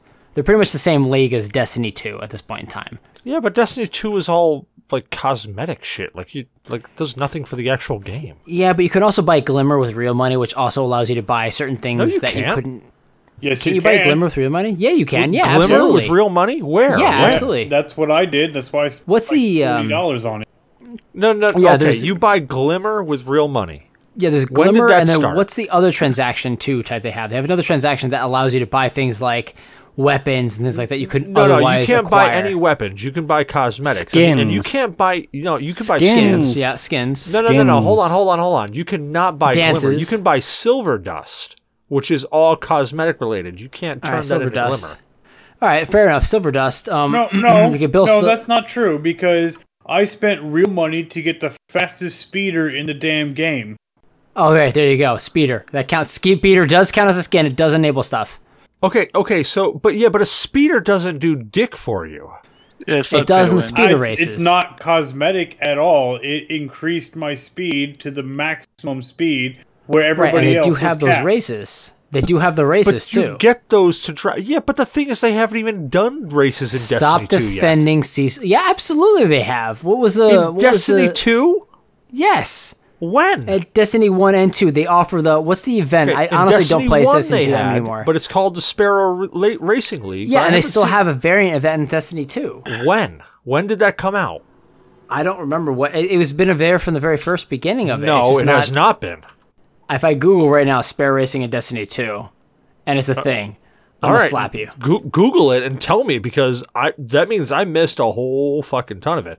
The only way I know that you can pay real money and get Glimmer is by buying by buying silver dust and then turning around and purchasing the different things, getting a random drop from it that you can then sell for Glimmer, which is the like ass backwards way of doing it. Honestly, but that, that that is the way they did it. Actually, Arcade uh, was heavily dependent on kind of doing that kind of thing, and I think people calculated that uh, you could pay about three million dollars to uh, pay to win your character, and people did it. Unfortunately, Yeah, Sparrow Racing is a thing in Destiny 2. It's actually available now, right now. PS, PS4, and Xbox One. And this was as far as uh, two years ago was when this article was In released. Destiny 2. in Destiny 2. Yeah, two years ago. It's been it's been around for about two years. All right, I don't know link- what you're link- doing. Link that shit because I know that I'm not that far out of touch. I know I haven't been playing Destiny a lot. I'm not that far out of touch with Destiny. Uh, that part I don't know, but I am sitting here googling Mario Kart loot boxes, and there's only, only stupid ass YouTubers speculating on loot boxes. Nothing announced There's- from any major site. See, that's the thing is that there's there's the Japanese version of it, which shows you video footage of it. Isn't uh they're gonna make loot boxes illegal in the United States, or supposedly there's gonna be a bill to introduce that. Right. The, the bill is going to be introduced, and, and then they have to decide whether or not uh, th- what they're going to do from there. Okay, so we'll move if- on to the next question. Yeah, if you're looking at it though, like the mobile game of Mario Kart has loot boxes and all of that because the base game is free, and then if you want extra stuff. But as far as the game coming out for the Switch and any next gen console, there is no kind of loot box reported at all. All right. The only thing that I've found for Sparrow Racing League on Destiny 2 are rumors. So if you've got some shit that actually shows it came to Destiny 2, you got to link that. Otherwise, I am calling Boshi on you. Now, still, Destiny 2 still has a quite pay to win aspect of it. Not crazy, but when I did, I spent 40 bucks on the game. I really enjoyed it. I also bought the fastest speeder. That speeder, being faster than everybody else's, allowed me to go from the the I don't know what the damn things were called, like the victory things, where you jump from one to the next to The, the, the next. public events? Yes, the, The one where you uh, can fast travel between them? No, you can't because they're off of the fast travel ones. Okay. So I was able to get to those. wait, hold on, hold on. I want to back that up. You're saying that Destiny 2 is pay to win because you were able to get to a public event four seconds faster than I was. I wasn't arguing that it's completely pay to win. I was just saying I did pay money. I got the faster speeder, and I was able to get more rewards at the very end of everything. I mean, if it's only a four second difference, it's not really that pay to win. I was going to say, yeah, there, there's no pay to win aspect of Destiny or Destiny 2. But I will say that uh, on the same hand, there's a even convenience. There's a level of convenience that ends up becoming a pay to win issue, and that's when I, I reference back to Black Desert, and I warned you. When you have that level of pay, uh, pay to win or convenience, it does become um, a, a hindrance to players who don't who don't have that access. All right, I just reached out to uh, to my Destiny guru, Chaz Almighty. Oh, oh, oh sorry, Chaz Almsey, um, and he has confirmed that Sparrow Racing League has definitely not come to Destiny 2 and is definitely not returning. So I have no clue what you're what you're on there, Shinzu, but you are 100% wrong. I actually just got back from taking a piss, so it could be wrong. I just literally just read the title of it. I I haven't played Destiny 2 because, in my opinion, Destiny 2 is a terrible game. Uh, that's fine, and and you're you're you're you're entitled to your opinion. That's fine. But when you're throwing out bad information, that's where I gotta like throw down and be like, "Whoa, Yeah, hit the brakes. I really, I really like the opening of Destiny 2. Like that whole everything's under attack. What the fuck? Like that's pretty cool. Oh, I mean- that opening scene was pretty impressive. It was. We can also look at it the fact that like if Sparrow Racing is not returning, then Sparrow Racing is Destiny. So I don't know. Yeah, okay, you're just trying to dig your hole out now. I see it. You should just back up and quiet down there. I mean, young I buck. honestly think that Destiny doesn't Take about twenty percent off that Squirrely Dan. Yeah, you might want to take us about sixteen percent right off the top there, Squirrely Dan. Tell me Destiny and Destiny 2 were good games. At launch, tell me both those games were good. Whoa, whoa, whoa! See, whoa, now, now, now, now, hold on, hold on. Now you're making qualifiers. Tell me at launch. All right, now you're making qualifiers so that you can be right. So we're gonna move on. I'm not move saying on. I'm right. I'm saying all right. no, I no, will- I no. will We're admit- gonna move on so that we don't whoa, dig whoa, you a whoa. hole that you can't Whoa, get out of. whoa. I'd never played the first Destiny because I watched people play it, and it, the first Destiny game was shit. I did because Cecil and Zyber and a couple other people said, "Let's play Destiny 2." At launch, it See, was they a- were wrong. No, at launch, Destiny 2 was a shit ton of fun. It is when it got to the first expansion that, thank you, Zyber, you did buy me the expansion pack, and I appreciate that. But the expansions were fucking garbage. At launch, I actually really enjoyed Destiny 2. There wasn't that much of a game to play with. I mean, it had it had plenty of content to, to last you for a while, but it did hit that barrier where it was kind of like, uh, there's nothing else to do. W- what am I So playing the, for? the the problem with Destiny 2 is that when it launched, it had a shit ton of stuff to do. It just had no incentive to do it. They pulled the carrot away, so there was no real reason to chase any of that content. yeah, I never made it past that first little like encampment that you that you come across. Oh, the farm? I like reached there and then I was like, "Fuck this game, I'm out." that was the very beginning. Yeah. It did not take long for me to burn out on that fucking game. yeah. They, When they announced Destiny 3, I will not. I'm just going to skip it entirely. No, Yeah. that's probably a good call. Yeah, because what they've done with so what? Well, that's a long. Let, let's let's continue on with this question. So, uh, uh, have you already given Shinzu? Have you already given your uh, your what game you want to be remade? Oh, you said Ocarina of Time. Yeah, so Ocarina it's potassium Time, yeah. hydroxide now. What game would you want to see? Oof. Well, it's it's kind of tough because I'd say Black Desert has already been remastered into a updated format, um, and then Final Fantasy VII is coming out soon. So you know that's one of my favorite games of all time, right? And Oh my god. I, I guess if I had to say one that isn't like in the works at the moment, maybe Final Please say Chocobo Dungeon. I'm gonna say Final Fantasy Nine. I'm I'm a big fan of Final Fantasy Nine. Man, is there no love for Final Fantasy VIII? I don't No. like Squall. No. I don't like Squall. There really isn't Fucking- any. If you if you could turn your sword into a gun, you would just have a gun. You Oh, wouldn't bother man. with all that extra shit. so, like, even even if I had a secondary choice, it still would not be Final Fantasy 8. It would, it Yeah. would be Illusion of Gaia. It would not be Final Fantasy 8. Final Fantasy 8 appears guys- nowhere on my list. Like Legends of Dragoon. Anyone remember that game? Yes. Oh, I do God, Oh hell yeah! What's your remake of that game? Yeah. So I would actually want to see. So there's a battle system in a game called Legends of Legaia that I really dug because it reminded me of of of uh, Sabin in Final Fantasy VI. Mhm. I love saving. That you had, uh, dude, and you had to do these button patterns to make his attacks, like the pummel attack. Like I still remember how to do that. Yeah, Yeah. it's fucking great.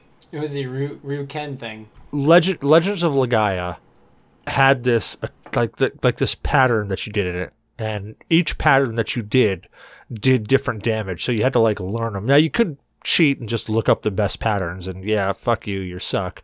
Or you could actually figure them out yourself and, and do it all. So that's the game I want to see remade. That was a fun game. You remember that that weird dude in the what was it the five the Veldt? The kid Oh, uh, Gawk or whatever his name was, His name was like- G A W K. it was like G A U, I thought. It was like Gao or whatever. Or maybe it was Gao. Yeah, okay. I once played around through Final Fantasy three at the time, um, and I made it to the Veldt, and I was like, "Yo, you should go jump out there and, and learn some new traits or whatever." Right? That was the last time I saw him. Never came back. He said, "Peace, I'm out." like, like, I was like, "What the fuck?" You didn't give him any meat rations properly. No, I did. It was this was well after that. He was like level forty six or some shit, and I was just going there to try and get all the enemy uh like traits that he could learn, and then he just vanished.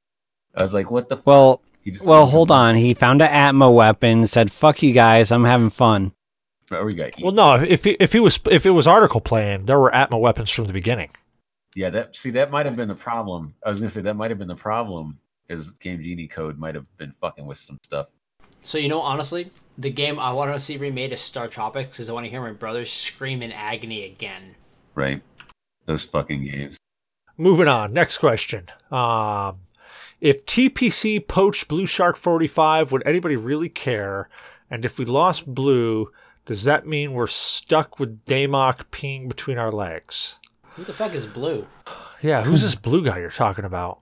Blue Shark. I don't know. It, I I saw it pop up in uh the lounge a few times, so I figured, you know, why not? Let's roll with it. Uh, well, on a serious note, yes, somebody would care. I would. I would care. Who the hell are Um, you? I don't know. Who am I? Really, who am I? That's the ultimate question. And Damok is always going to be peeing between our legs. So Dude, I'm getting really fucking good at it. I got no splash damage, no nothing. You tuck your shit back, we got this. What if I want to tuck it up though, not back? He's got zip uh, ties. It all works out. If you tuck it up, dude, I cannot promise that I will not piss directly on your balls. I'm okay with that. That's my fetish. All right, no, we don't need to go into that. Let's move on. Next question. Yeah, I like Uh, that. Let's not avoid. Let's avoid water sports. Let's continue on. Now we know all the funny comics comedians are dead. If you could resurrect one comic, who would it be? I'm answering first, Mitch Hedberg. Oh, I knew Very it be- nice. that was going to be articles as well. Eh. No, Mitch Hedberg right away, dude. Because man, that dude. Every single time I watched him, I laughed my balls off. Every single time I per- turned on one of his like recorded shows, I laughed my balls off. I can't say that about any other comedian. Like, I, I, I can I can honestly say that I've seen work by every single comedian and well, like every single comedian I can think of, and I I can think of work that I never laughed at. With Mitch Hedberg, everything he everything he did, I laughed at. Yeah, Mitch Hedberg has he had a really unique way of thinking. Yeah, it was all like I don't want to say one-liners, but it was all like like deadpanning. Yeah, You know, e- even when he's talking about like fucking fucking ants. I mean, I had an ant farm once. They didn't farm shit. yeah, And if you tore their legs off, they look like snowmen. like, like that right there. It's like you stop. He just deadpans it, and you have to think about it for a second, and it's like a slow bullet. You're just like woo, and then it hits you, and you're like, that was funny. yeah. He had a gift, man. Me and my friends, we got high in, in a forest and we saw a bear, so I immediately ran up and said, I vow to prevent forest fires. After we stopped running, I looked at my friend and said, Wow, Smokey is way more intense in person. He's an asshole. I fucking love that guy. Anyway, potassium hydroxide. What about you? You have somebody you want to resurrect? I'm gonna say Rodney Dangerfield. Ugh, I get Very no nice. respect. No, respect. No respect. Oh come on. it's, I, you Got have no to. love over here. I mean, I I, It's a good one. I enjoyed Rodney Dangerfield's uh, comedy and loved him in his movies. So we'll have to go with. That's a good one. He Back made- to school. You remember that one? He Yeah. made good appearances. Yeah, it's just it was great. Man, that, that is a good one. What about you? Uh, what are you, Shinzu? What do you got? Robin Williams. If Man, you know what? Like, I, I so So I hang on, before you even get off in your tangent, like I loved Robin Williams, but also I realized how much work he put in. Like we wouldn't be in the situation we are with Will Smith playing the genie in Aladdin right now in the live action adaptation if Robin Williams was still alive. Yeah, so here's my problem, and this and I actually thought about Robin Williams, and I and I decided against Robin Williams for the simple fact that Robin Williams was an amazing comedian, but that man was so like he suffered from a level of depression that I don't know how he managed to to function as a human being, let alone be that person. And I but the only reason I wouldn't want to bring him back is because he would still be that same guy and I wouldn't want anybody to suffer like that. And like you're talking about Mitch Hedberg, right? The guy who was a constant like dependent upon like cocaine and shit. Yeah, but that but he killed himself by overdosing. That's like I being used to do dependent on drugs. drugs. He made a mistake and overdosed him. He killed himself having fun. Yeah, being, Yeah, de- being dependent on drugs is way way different than being stuck in a black hole of depression. So right, Rob Williams killed himself. But is there any way of saying that Mitch Hedberg overdosed or overdosed on purpose? Nobody will ever know. I used to do so- drugs. I still do, but I used to. it fucking took me a second to realize you were jumping into a Hedberg right there. God damn it. That's why I fucking love that guy. Yeah, but like, but, okay, so I, I get what you're saying. Like, we don't know that he didn't overdose on purpose, but we can jump to the logical conclusion that nobody looked at it and said, wow, this fucker's depressed and he killed himself. With Robin Williams, there was a lot of evidence pointing towards this man is depressed. I mean, there was a killed lot of evidence, but there was also a lot of him smiling and joking and laughing. I mean, he legit just did a commercial introducing because he named his daughter Zelda because he loved the that the series so much that no one really guessed that like three months after he did this uh, thing that his you know uh, the same thing with uh, the singer from Linkin Park. Oh, Chester, yeah. Yeah, that Chester. No horrible. one saw that Well, coming, dude, and like, yeah, everyone could after um, now.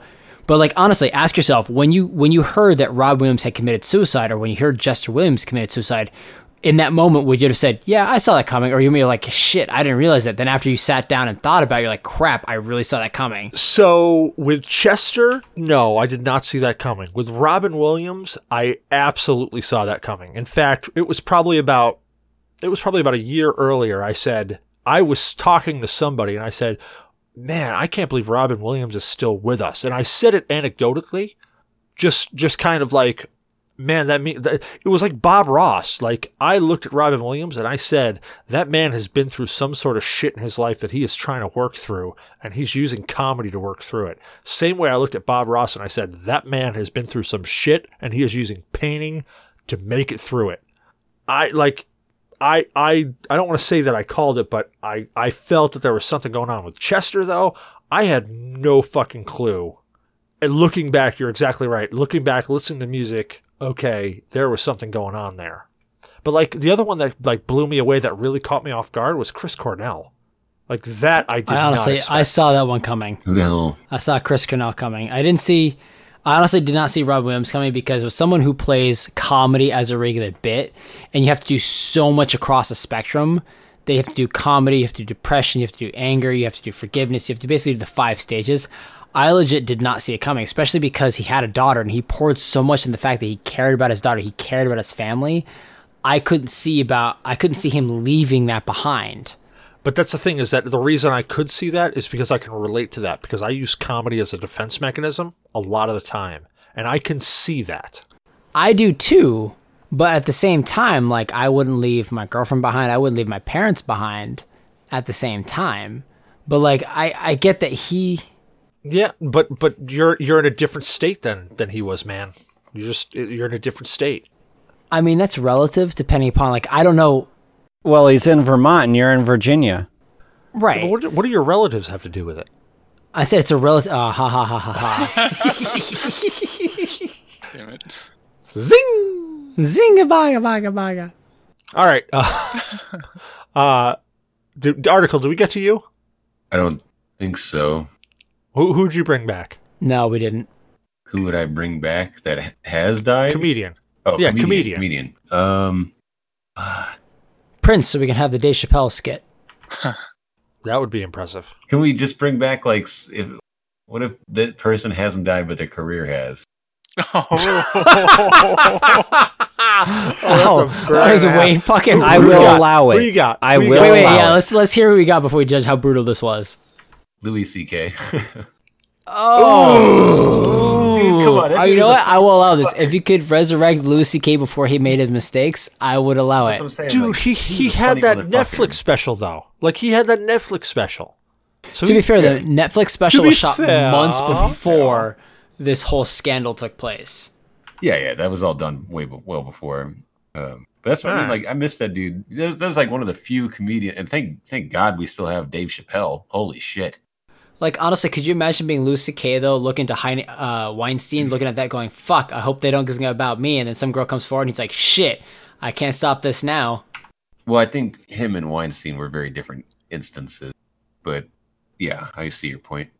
I mean, really? I don't like. Yeah, in circumstances, absolutely, but in it happening, not Well, really. Weinstein.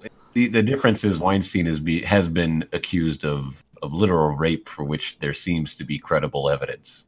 Uh, Yeah, I'll, I'll admit for both Right. male and female. Yeah, uh, CK is getting accused of whipping his dick out. That's about it. but I, I, from what I've heard, and I well, don't whipping know his dick out I don't know and if- whacking it I- in front of the person. Right. I haven't looked closely enough at any of the details to know which of this is actual fact. But from what I gather, uh, Louis C.K. basically asked the women, like, "Hey, you know, you want to watch me jerk off?"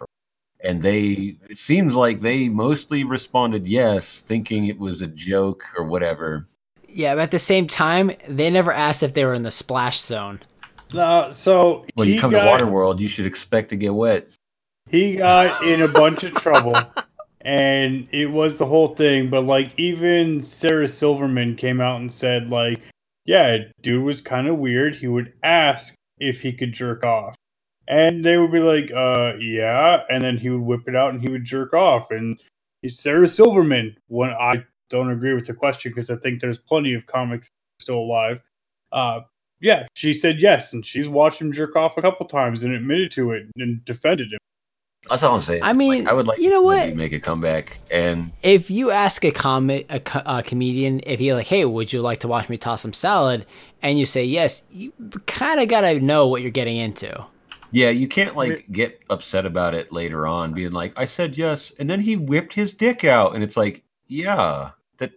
That's what's gonna yes. happen. It's called consent. You said okay. like- like And, and this- like when you when you go to this- McDonald's and you and they Yeah. ask you, "Would you like fries with that?" and you say yes, you can't get pissed that you got fries. I want to make it clear that I don't know if the allegations were worse than that. This from the ones I have seen. This is all I know.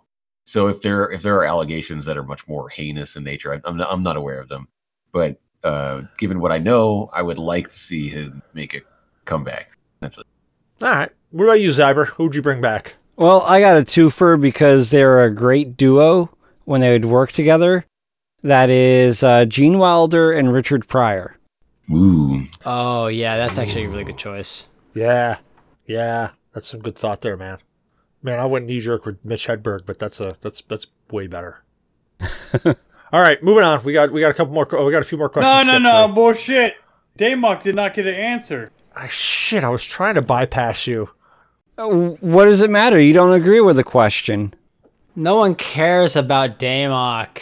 God damn it! All right, Damok, what do you got? Us. I Ah, don't fuck. agree with the question because I still think that Sarah Silverman is hilarious. Jim Jeffries is hilarious. Burt Who the hell is Silver Silverman? She's Sarah not funny to me. Oh, Sarah Oh, Silverman's man. She not hasn't been funny in like Like that. 30 years. Like Move on. dark-haired Jewy comedian. Oh, so say she's the female version of Adam Sandler. I get you. You anti-Semitic. Dude, did you did you actually just say Jewy? Yeah, she's Jewish. She's chewy like Chewy. She's Oh Christ! But like, it's, Damok, like her- Damok, who, who you got, Right, man? That's Who like you- her But shtick. if I can bring back anybody, it's George Carlin. Yeah. Oh, That- yeah. good choice. Yeah, George Carlin was a great comedian. Yeah. That's a really good choice. That's actually better than Zyber's. Yeah, that that man would that that man had such a like such a great mind. I honestly, so like, I, if you brought him back to life, I'm pretty sure he would have a heart attack about the current state of our government because he would know which way to go with his jokes. Oh yeah, he would just drop dead. Like he would come back to life Yeah. just to drop dead. You'd bring him back to life, and like he would stare at the CNN or Fox News for like a week, and just literally his heart would explode, not knowing which direction to take it. a week, he'd probably watch it for five minutes and his brain would explode. I said 24 hours. See, I see now. I didn't know there was a derogatory or offensive connotation to Jewy. I mean, all right. So some people like I you order a steak and you're like it's kind of chewy, and sometimes you order a person you're like it's kind of chewy. And then sometimes you order a cigarette and it's kind of chewy. Yeah, I, I think it's more her. I think I've heard her say it, um, and I think that that's where I picked that up. But Well, that's that's like you know some people being able to use certain words and others not. I just I was kind of like, you know, I was bullshit. going to invite my friend over for Christmas, but he's kind of Jewy. Oh Christ! Moving on. Yeah. All right. Icy asked the question: If you could torture one person and you could completely get away with it, who would you choose and why? Jesus Christ! That's Why did a- you guys ask questions that are like Normal. really simple, yes or no type of shit? I'll go. God I'll damn it. go. I would torture Icy because he asked a question like this. All right. Oh, that's a- what about you, article? motherfucking Osama bin Laden didn't get fucked. He's already dead, isn't he? yeah, but I'm assuming we could kind of. Yeah, I'm assuming the question did not say alive or dead, so I'm Yeah, assuming it could be anybody like- you So you're want. just gonna grab a dead dude and torture him? Yeah, fine. Hitler's bones. Man, if we're if we're doing that, I'm dry docking him. Like seriously, skull fucking the shit out of that guy. What about you, Damok? Uh, Muhammad Gandhi. oh, that's fucked up.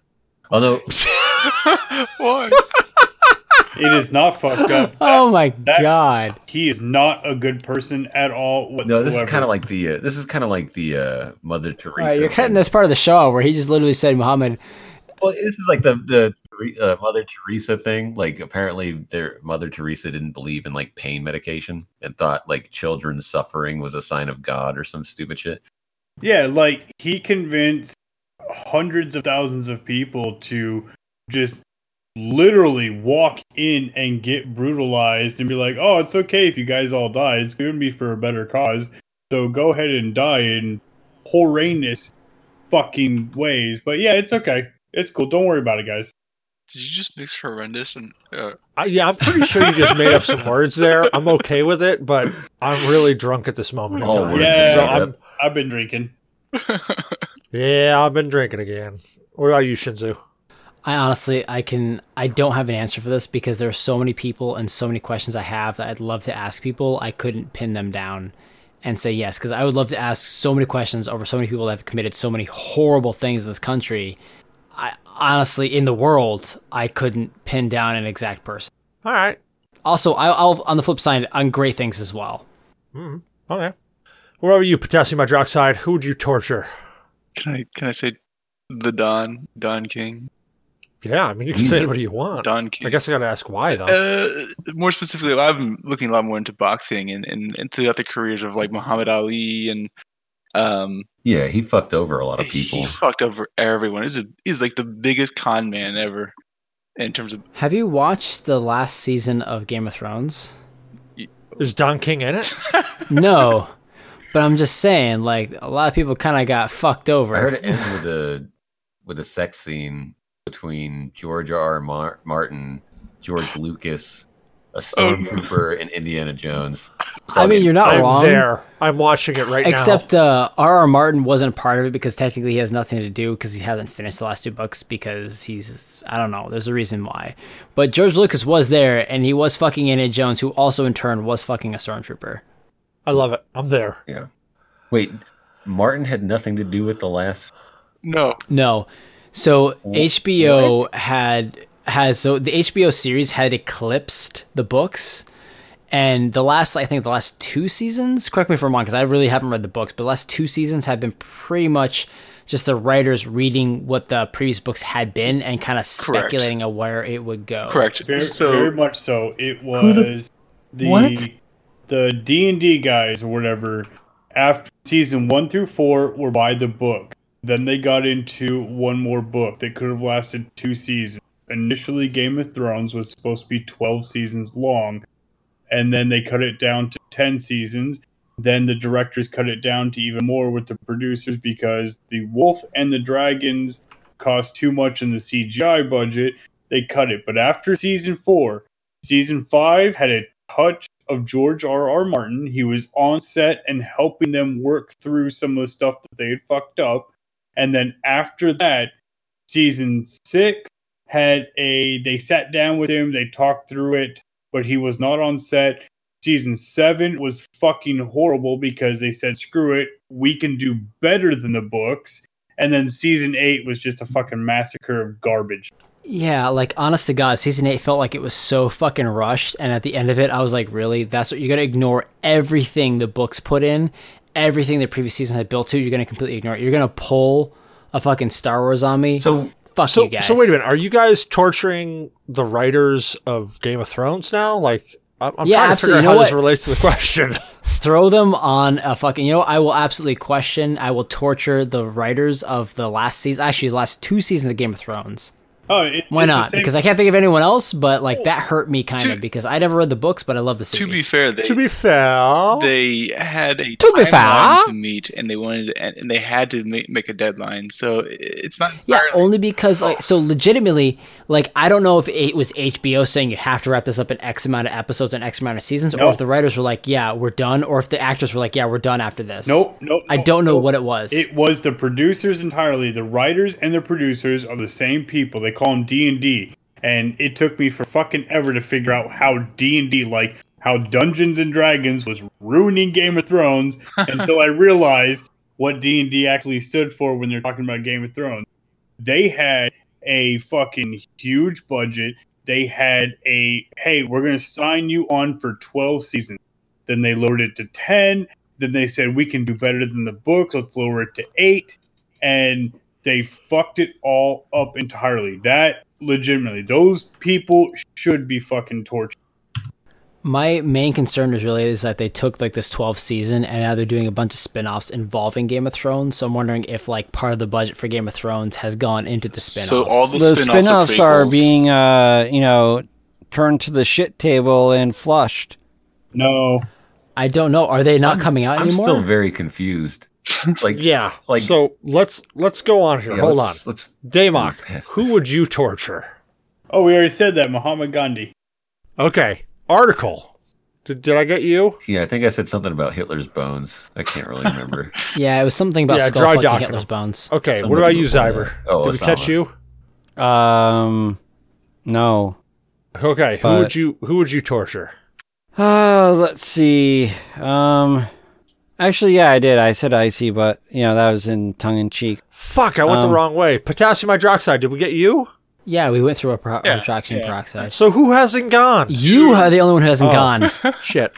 Stop drinking less and hey, answer the questions more. Cecil, you forgot to mention what you're drinking. Fuck you. Wildlands. So I- State of I'm- games. I'm gonna torture myself for completely fucking up that segment of questions. That's who I'm gonna torture. I'm just gonna I'm gonna lay myself right on down on the rack, and I'm just gonna break myself on the rack. So your right, girlfriend's But not what are you required then. drinking? Next question: What's the most petty thing you have ever did to get back at someone? Ooh, that's a good Cecil, question. what's your state of games? Fuck you. So potassium hydroxide. What's the what's the most petty thing you've ever done to get back at someone? Oh man, that's gonna be. I I would have to think about that. Um, All right, we'll come back to you. Yeah, yeah, What about you? What about you, Shinzu?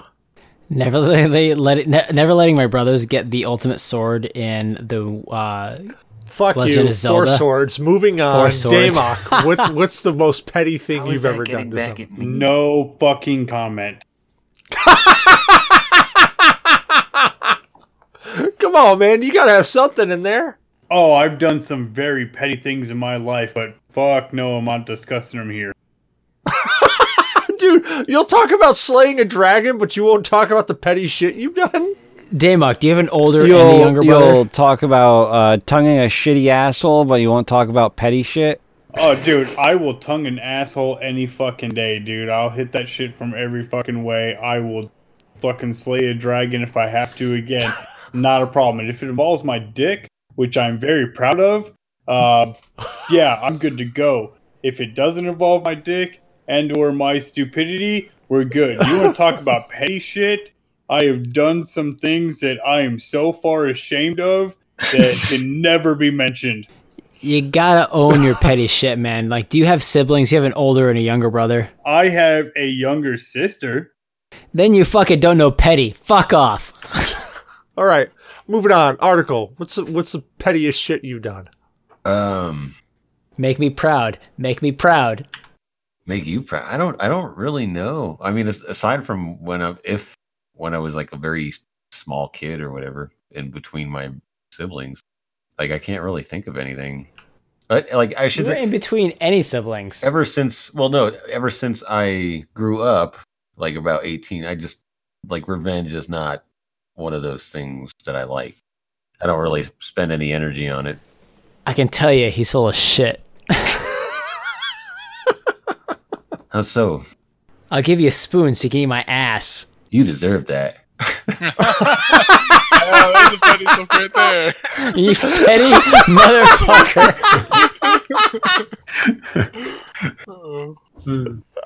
Oh shit! All right, Zyber, what's the most what's the pettiest shit you've done to get back at someone? Well, I uh, I have this older brother that's re- a real asshole. Oh, Um, I know I know who you're talking about. Yeah, yeah. And, you know, he'd come in my room, you know, beat me up, take my uh, game system and go to his friends. So, you know, after getting it back, and he's like, oh, you know, I'm not going to do it again. I said, okay, whatever. I put uh, needles, thumbtacks, and shit in his pillow. Ah! That's awesome. Okay. Can I tell you the pettiest shit that D has ever done? Nah, D's not here. You can't answer for him. I mean, fair enough, but I know what his answer would be. Uh, I don't know. He's done some pretty petty shit since then. Really? You think? Oh yeah, dude. I love I love D. So, all right, I gotta I gotta give me you gotta give me a chance here. So, the pettiest shit I have ever done has actually been super recently. Um, and and this is let me let me explain this before you're like that's not petty. So, the pettiest shit I ever did was I waited, and I waited patiently, because a coworker of mine that actually used to be somebody who reported to me called me up and said, "Hey, um, hey, how you doing? All friendly as shit. Haven't heard from the man in almost two years. Called me up. It's like, hey, can uh, you know, uh, can I use Co? you as a, can I use you? No, no, not him. Can I use you as a reference on uh, uh, uh for for a work reference? And I sat there and I thought about it for a good second, and I just went, I don't think I would be the best work reference for you. And their response back was, well, you know, you, you were there, you saw my work ethic. And I thought about this man's work ethic. And I went, yeah, I don't think I would be the best work reference for you. And I just sat there and thought about that. And normally I'm a pretty nice guy and I'm, I'll, I'll, I'll, like, if I, if I know you in any way, shape, or form, I'll talk good shit about you because I always try to find the best in people. But this man that I talked to, there was nothing and, and, and it's funny because usually as i said i find the best i can in people and i say hey look even even if they're even if they're the most stubborn person in the world i will flip that around and say hey look stubbornness is a fucking like a quality you want they are going to do something good with that. I always try to flip that shit around but this dude like when i left talk shit about me. So keep in mind, the first time I met Cecil, apparently my best quality was the fact that I bled. Hmm. oh yeah yeah a good bleeder is uh, is always great. I wanted to But say, yeah, so th- so so my my my most petty shit that I did was I waited, and I waited because I knew, and I don't know how I knew, but I knew this guy was going to call on me and be like, "Hey, can I use you as a reference?" And I knew he was going to need me to do it, and I just said, "No, I don't think I'd be the best guy for a reference for you." See, I don't think that's petty at all because if in a work situation, I've had some of the uh, former technicians that I had hired for a project come back and be like, hey, Damok, can I use you as a reference? No, no, the fuck you cannot because you're a piece of shit and you were garbage across the board. And we're talking about Mr. Seaman guy, and we're talking about a Mr. Gray. This is- and I was like, I was like, who? Oh, okay. Is that the lube? Is that the lube guy? That's the lube guy. Yep. And and, and I'm assume I'm assuming that you're also talking about Turkey Vulture guy. Oh, and yes. I'm talking about Turkey- Turkey Vulture because he hit me up several times because he had got offered a job uh, with the new company that took over, and I immediately said absolutely fucking not. And they went, oh, so he blew me up for a while. Hey, can I use his reference? No, no, you can't. Why wouldn't you say yes to that? They had shit ass work ethic. They did not actually do work. They got multiple complaints, and somebody had some shit stolen from them, even though it wasn't quote unquote stolen. It was definitely like yeah. But that opens up the field for you to burn them to the person that uh, wants to hire them. But I'm not that petty. That's the problem. Is that I'm I I can be like I'm that's that the petty. most petty I can get. I am not that petty where I'm gonna purposefully sabotage them. Well, I think it I'm just gonna be like, dude, you need to go find somebody else. Yeah, that's approaching politician petty at that point in time. Well, it, you got to consider, like, I guess base level. Did they actually do their job? You know, if, were they actually No. like valuable? Yeah, no. Well, if the, no, if they the did answer to- not do their job. If the answer to that question then is no, then you have to think they're going to be a drain no matter where, pretty much no matter where they go. So maybe they need to be not pushed not out, only did they not do their job, they actually like detract, right? like so like they purposefully burned me when all I tried to do was help. right, And it's like, you know what? I did everything I possibly could, and you were a pivotal person in getting me fired. So, yeah, you can't use me as a reference. Oh.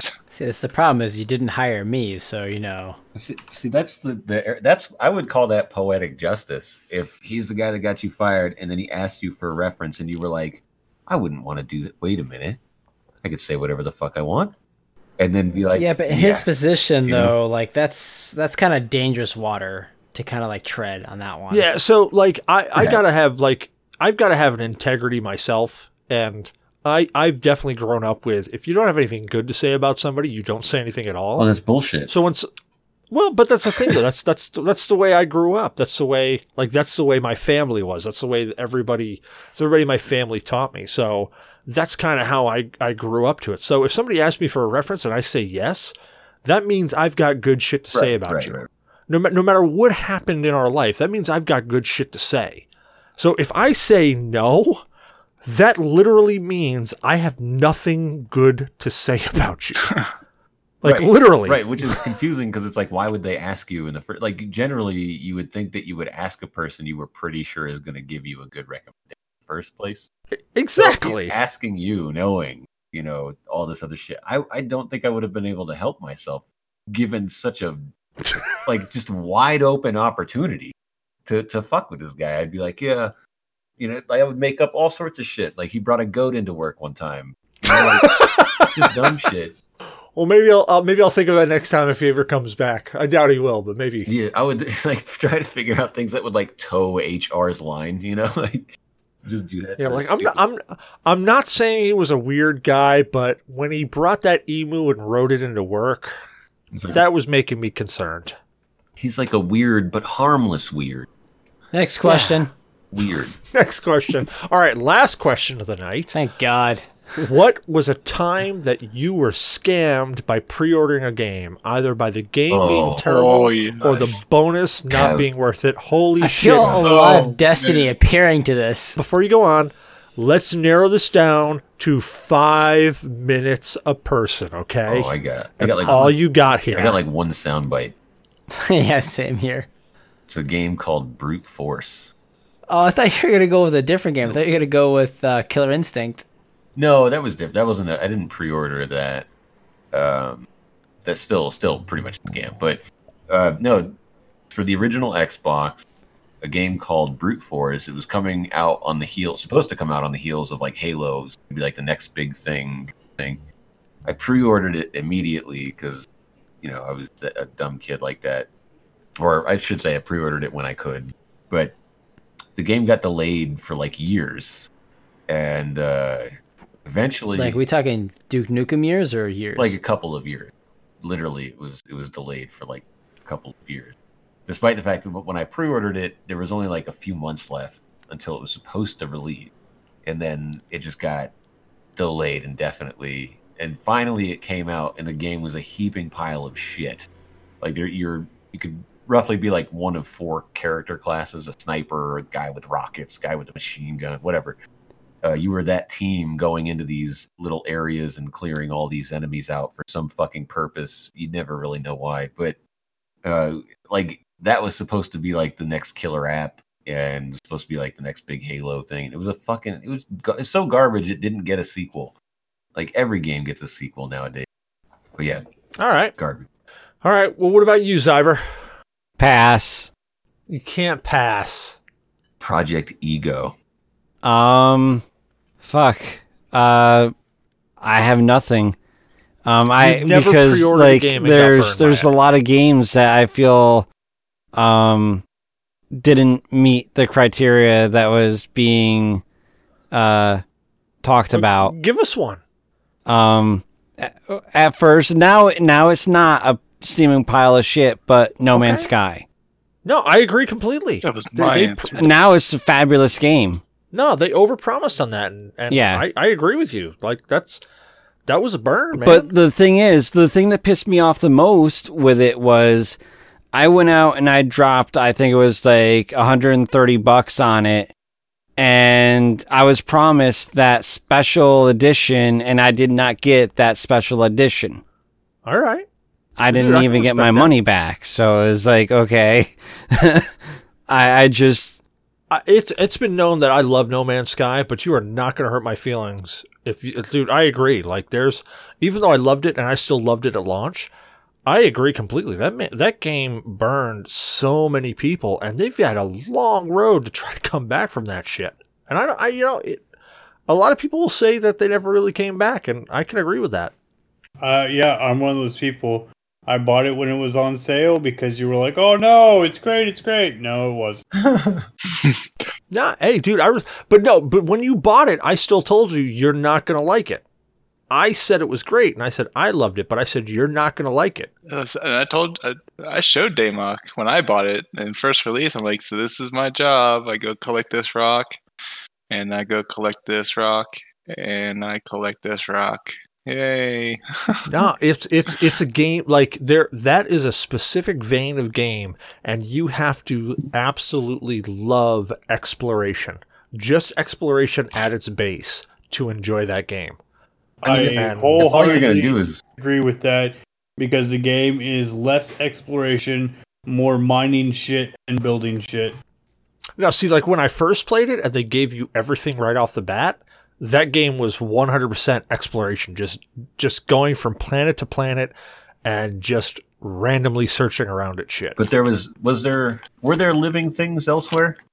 oh Yeah, yeah, they were living things, but mm, You mean like like like sentient beings, or just like animals that ran around and tried to bite your dick off? I mean, yeah, I, I I can't remember. I don't. I didn't play it on release either. I just kind of was like I saw the reviews when it came out, and I was a little bummed that it wasn't awesome. But No, they've come so far with that game, uh, but I, I can completely is it agree. like it's, is it like the other? What's the Sea of Thieves far though, or is it like you know what I mean? So yeah, it's got the same thing of Sea of Thieves, where Sea of Thieves has got a great mechanic. Like No Man's Sky has got a great base mechanic that makes the game, in my opinion, fun. Just like Sea of Thieves has a great base mechanic, but if that base mechanic doesn't click with you, then you're not going to like the rest of the game. Well, like that makes sense. I mean, sense. Sea of Thieves. I like sailing around just fine. I especially like in that game. My favorite thing is getting into cannon fights with be it sea creatures or other boats. Like that's the best part of that game. Um, Yeah, so No Man's Sky has got like the, one of the funnest parts, in my opinion, is where you get up off planet, you break Atmo, and then you start jumping from planet to planet, and you just you see similarities between the planets, but then you start looking for the differences, and then you start finding those differences and start like working around those. It's it's is weird. It's uh, cosmic spot the difference. well, yes, yes, yes, no. Like there is that cosmic spot the difference. There's a lot of stuff that is there's the same vein because it's procedural based. So there's a lot of stuff that you'll see similarities through, but just the just like one of the funnest things I found, and it's actually something that uh, I, I read about first and never said, "No, I'm probably never going to experience that." Is I found a completely barren planet, like it had nothing on it, and it really sucked because I needed fuel to get off planet and I couldn't find any. Um, but then I started like digging down because they gave you the terrain manip- manipulation tool. I started digging down and I started finding stuff under the surface of the planet, like like water and and in that water there was plants living. When on the surface there was nothing living whatsoever, but under the surface there was a bunch of luminous plants that lived. It was hmm. like it was really cool, just that exploration part. But I can I can totally see and, and I completely understand why people will not like that game. And I, I don't I don't have any any animosity towards anybody towards that because it, it, it's a very specific vein of game. Like in a game like that that's so open world, if they really wanted to like give it a storyline, right? They could just inject a story where it's like, "Oh my god, one of our outposts just went dark. We don't know why. Go, you know, please go investigate." And then you find it's Yeah. this invading force that's come from out of nowhere or whatever. So yeah, instead they they have like outposts that are just taken over by this weird plant life, and you got to kind of just destroy that plant life. This the storyline has a lot to work with. Like there's a, they got a long way to go. Because of that, In- it sounds boring, right?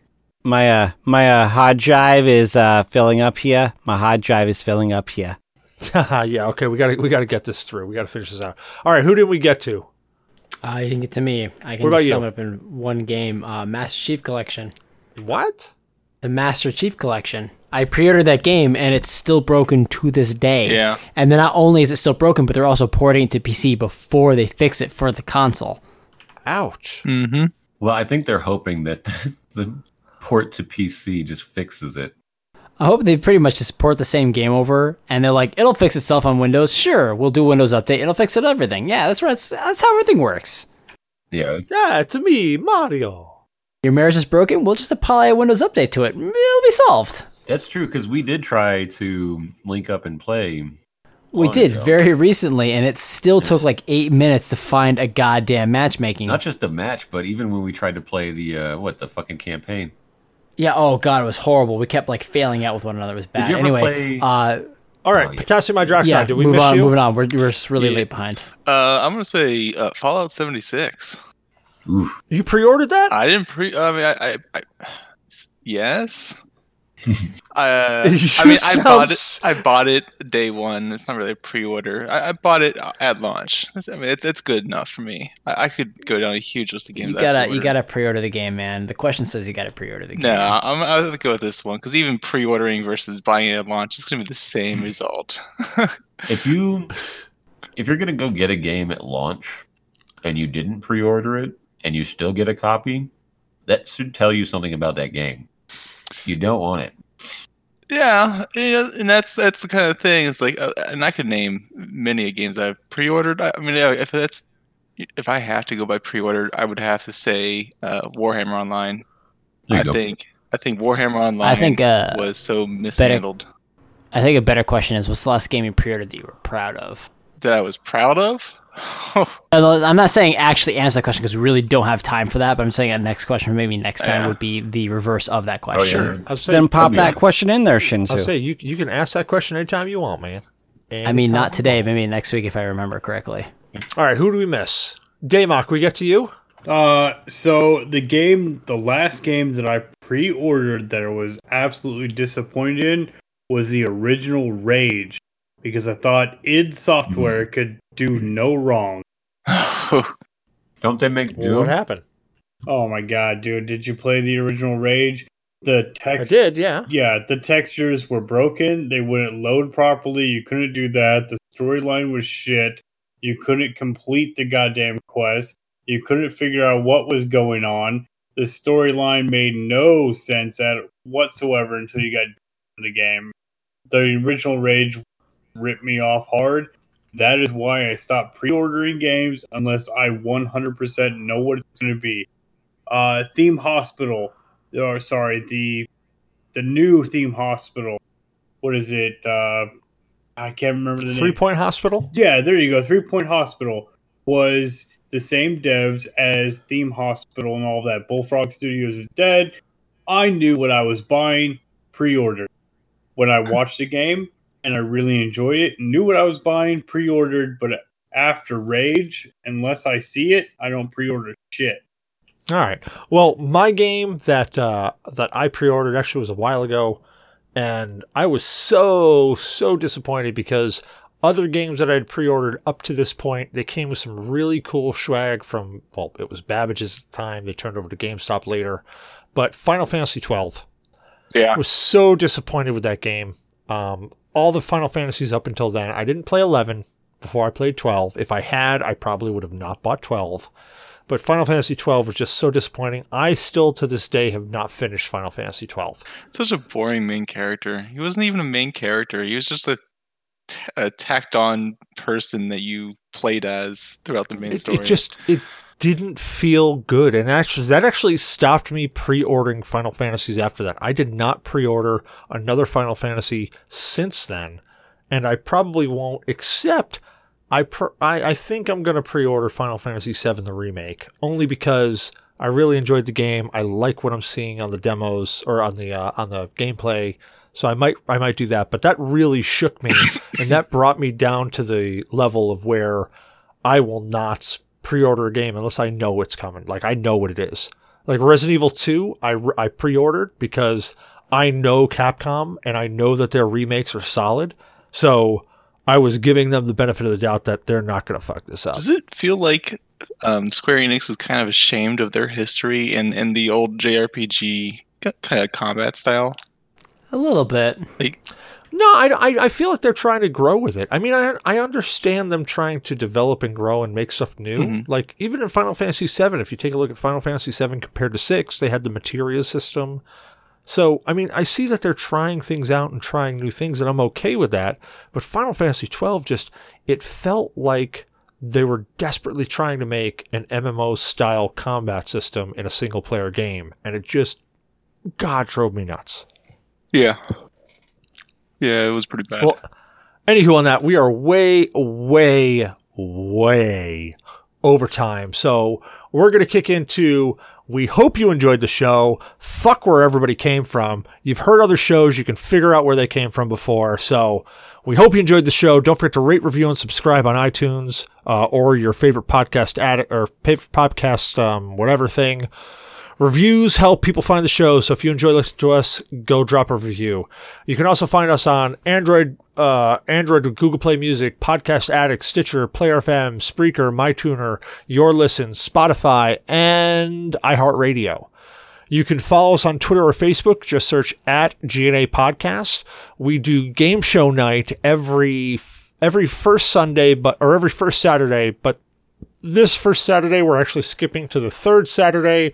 Long story, blah, blah, blah, yakety schmackety. But we do game show night on mixer.com forward slash GNA podcast. You can check us out there. We also have twitch.com or twitch.tv GNA podcast. You can check us out there. We do horror movie night every second uh, Saturday of the month. So go check us out there. I have no fucking clue what we're watching. And we'll I am uh, bringing it into sci-fi. Awesome. I love it. Let's keep it a surprise for now. Mostly because we got to get through this. So, we've partnered with Humble Bundle. I would ask somebody to tell us about Humble Bundle, but I'm to fucking run into this. Humble Bundle is a game Do it. purchasing site Do it. that uh, GNA is partnered with. Basically, how it rolls down is you buy a bundle from them and you can select what part goes to charity, what part goes to developers, what part goes to Humble Bundle, and then there's a last slider that goes to GNA. We don't care about that. All we care is that you put the question mark partner equals GNA podcast at the end of your Humble Bundle link because that lets them know that we sent you there. We don't want you to give us any money though. We want you to give the developers or charity money. Maybe drop some bones to Humble Bundle. We don't really quite care about those. We love you, Humble Bundle, but we want more charity than we want them giving you money. Um, so it's a cool thing. You just put question mark partner equals GNA podcast at the end, and that will let them know that we sent you there, and it'll come up on our metrics. And in fact, I'm going to give you some metrics here in a second. Maybe, maybe, maybe, maybe, maybe. We have made $25.57 this month for Humble Bundle. So that all goes to charity, and our charity that we're working with is Extra Life right now. Um, we may change it up in the future, but currently, Extra Life is where we're giving bones to. Um, you can check out our good friends Susan and Brian Langell over at TPC uh, TPC Three Player Co-op uh, podcast. Um, go help Brian out because he's been having those weird medical issues like cluster headaches and low blood sugar or some shit like that. I don't know. I'm really drunk and I, I should remember it, but I've got some swimming shit going on in my brain right now, so I'm trying to keep keep straight and going forward. Anyways, we want to thank Morgan BS Photography for a new logo and artwork. Check him out at morganbs.com. You can email us at gnapodcast at gnaandyourdna.one with question, comments, or death threats. We don't care. We would love to hear from you. And don't forget to check out our website at www dot Damok is drunk. How many W's was that? Com or GNA podcast. Dot. I'm not. I honestly thought he was going to be louder this time. I, I thought he was like, too. I pulled him away. I was gonna about to mute my mic and like he didn't do it. I was like, shit. I was like really behind at the time. Time. I think I uh, might have damaged my uh, headphones because I flung them off. well, gentlemen, have a great night. Thank you so much for joining us, and sorry for the long show, everybody. Good night, fuckers. Lates. Hey.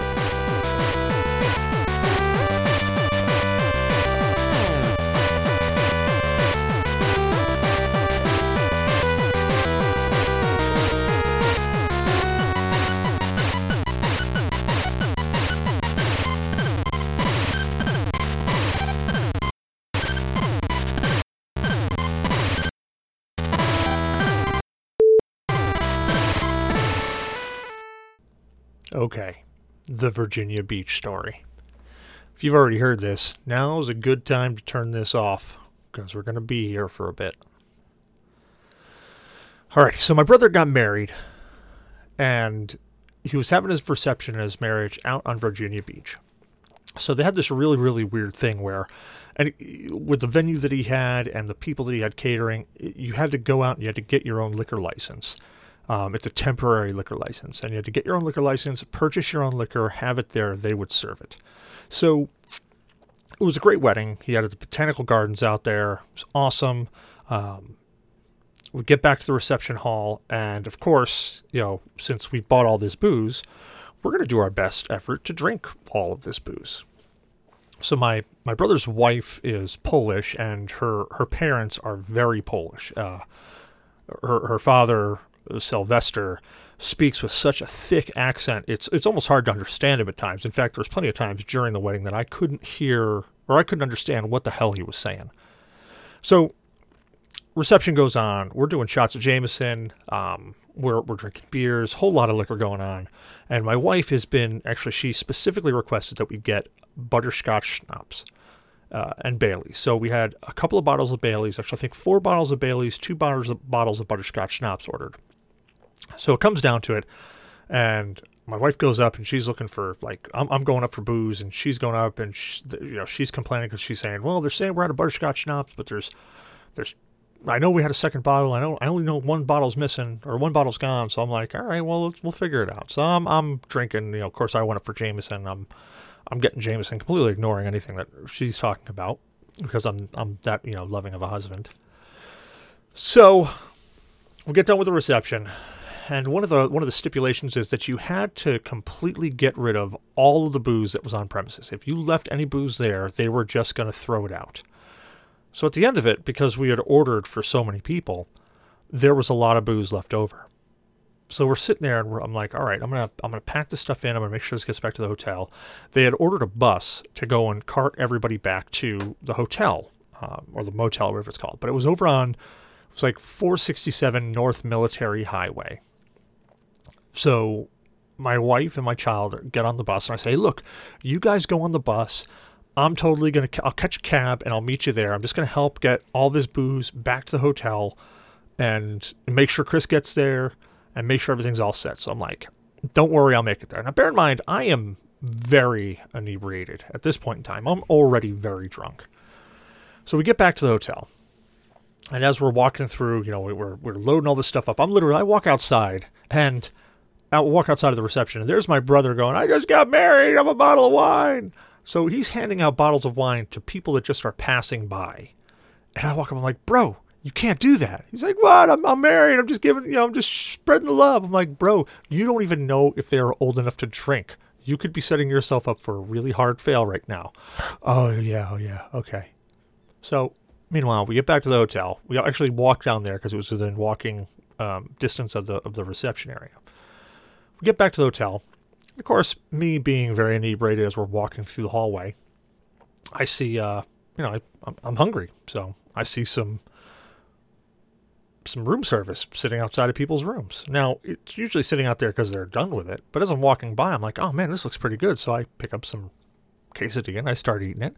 Of course, my brother's walking all the way down, and he turns around. He's like, Cecil, what are you doing, man? I'm like, I'm hungry. He's like, that's somebody else's food. I'm like, they already put it outside, man. They're they're saying they don't want it. He's like, but people have bitten out of that. I'm like, I'm chewing around the bite mark. It's all good. So, you know, again, very very drunk. So as we're as we're go up to his room, I'm sitting there and you know we're doing the whole yeah I love you bro blah blah blah blah.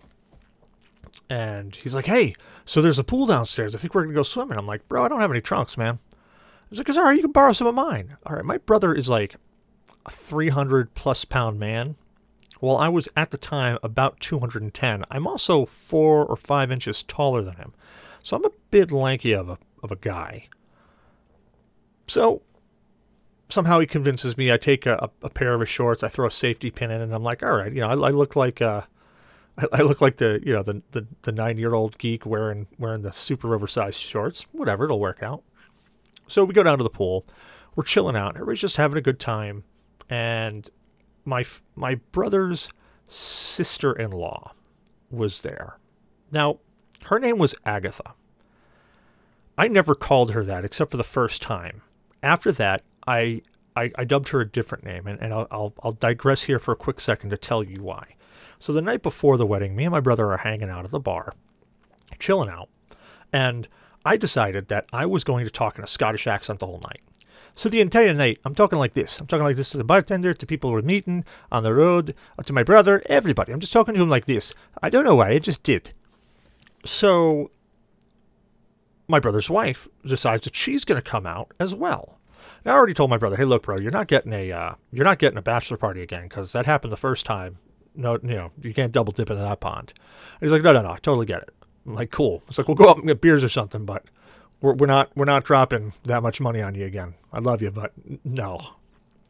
he goes, "Yeah, I get it." So we're sitting out there and we're having beers at the bar, and my brother's sister shows up, and my my brother's sister brought her best friend and her sister, my brother's sister in law. Well, she gets there, and uh, immediately I'm sitting there going, all right, there's something odd about this chick. She's wearing like a bandana as a top shirt. And I'm going, yeah, okay. Yeah. So I'm, I'm still kicking into the Scottish thing. So we order a, a couple of shots and we all shoot. And then all of a sudden, she gets up and says, I'm, I gotta go to the bathroom, and drags the other two with him. So when they got there, they literally butt themselves in between my brother and I. So we moved down two seats apiece so that they could fit in. So then we look over, and I look over, and I see that my brother's sister-in-law, I guess technically my sister-in-law now too, um, left her purse, left her little wallet on the on the bar. So I look at this, and I'm like, and I said, "Hey, bro, did did she? Oh, sorry, hold on." I said, "Hey, hey, bro, did uh, did she tell you to watch her watch her wallet?" And he's like, no.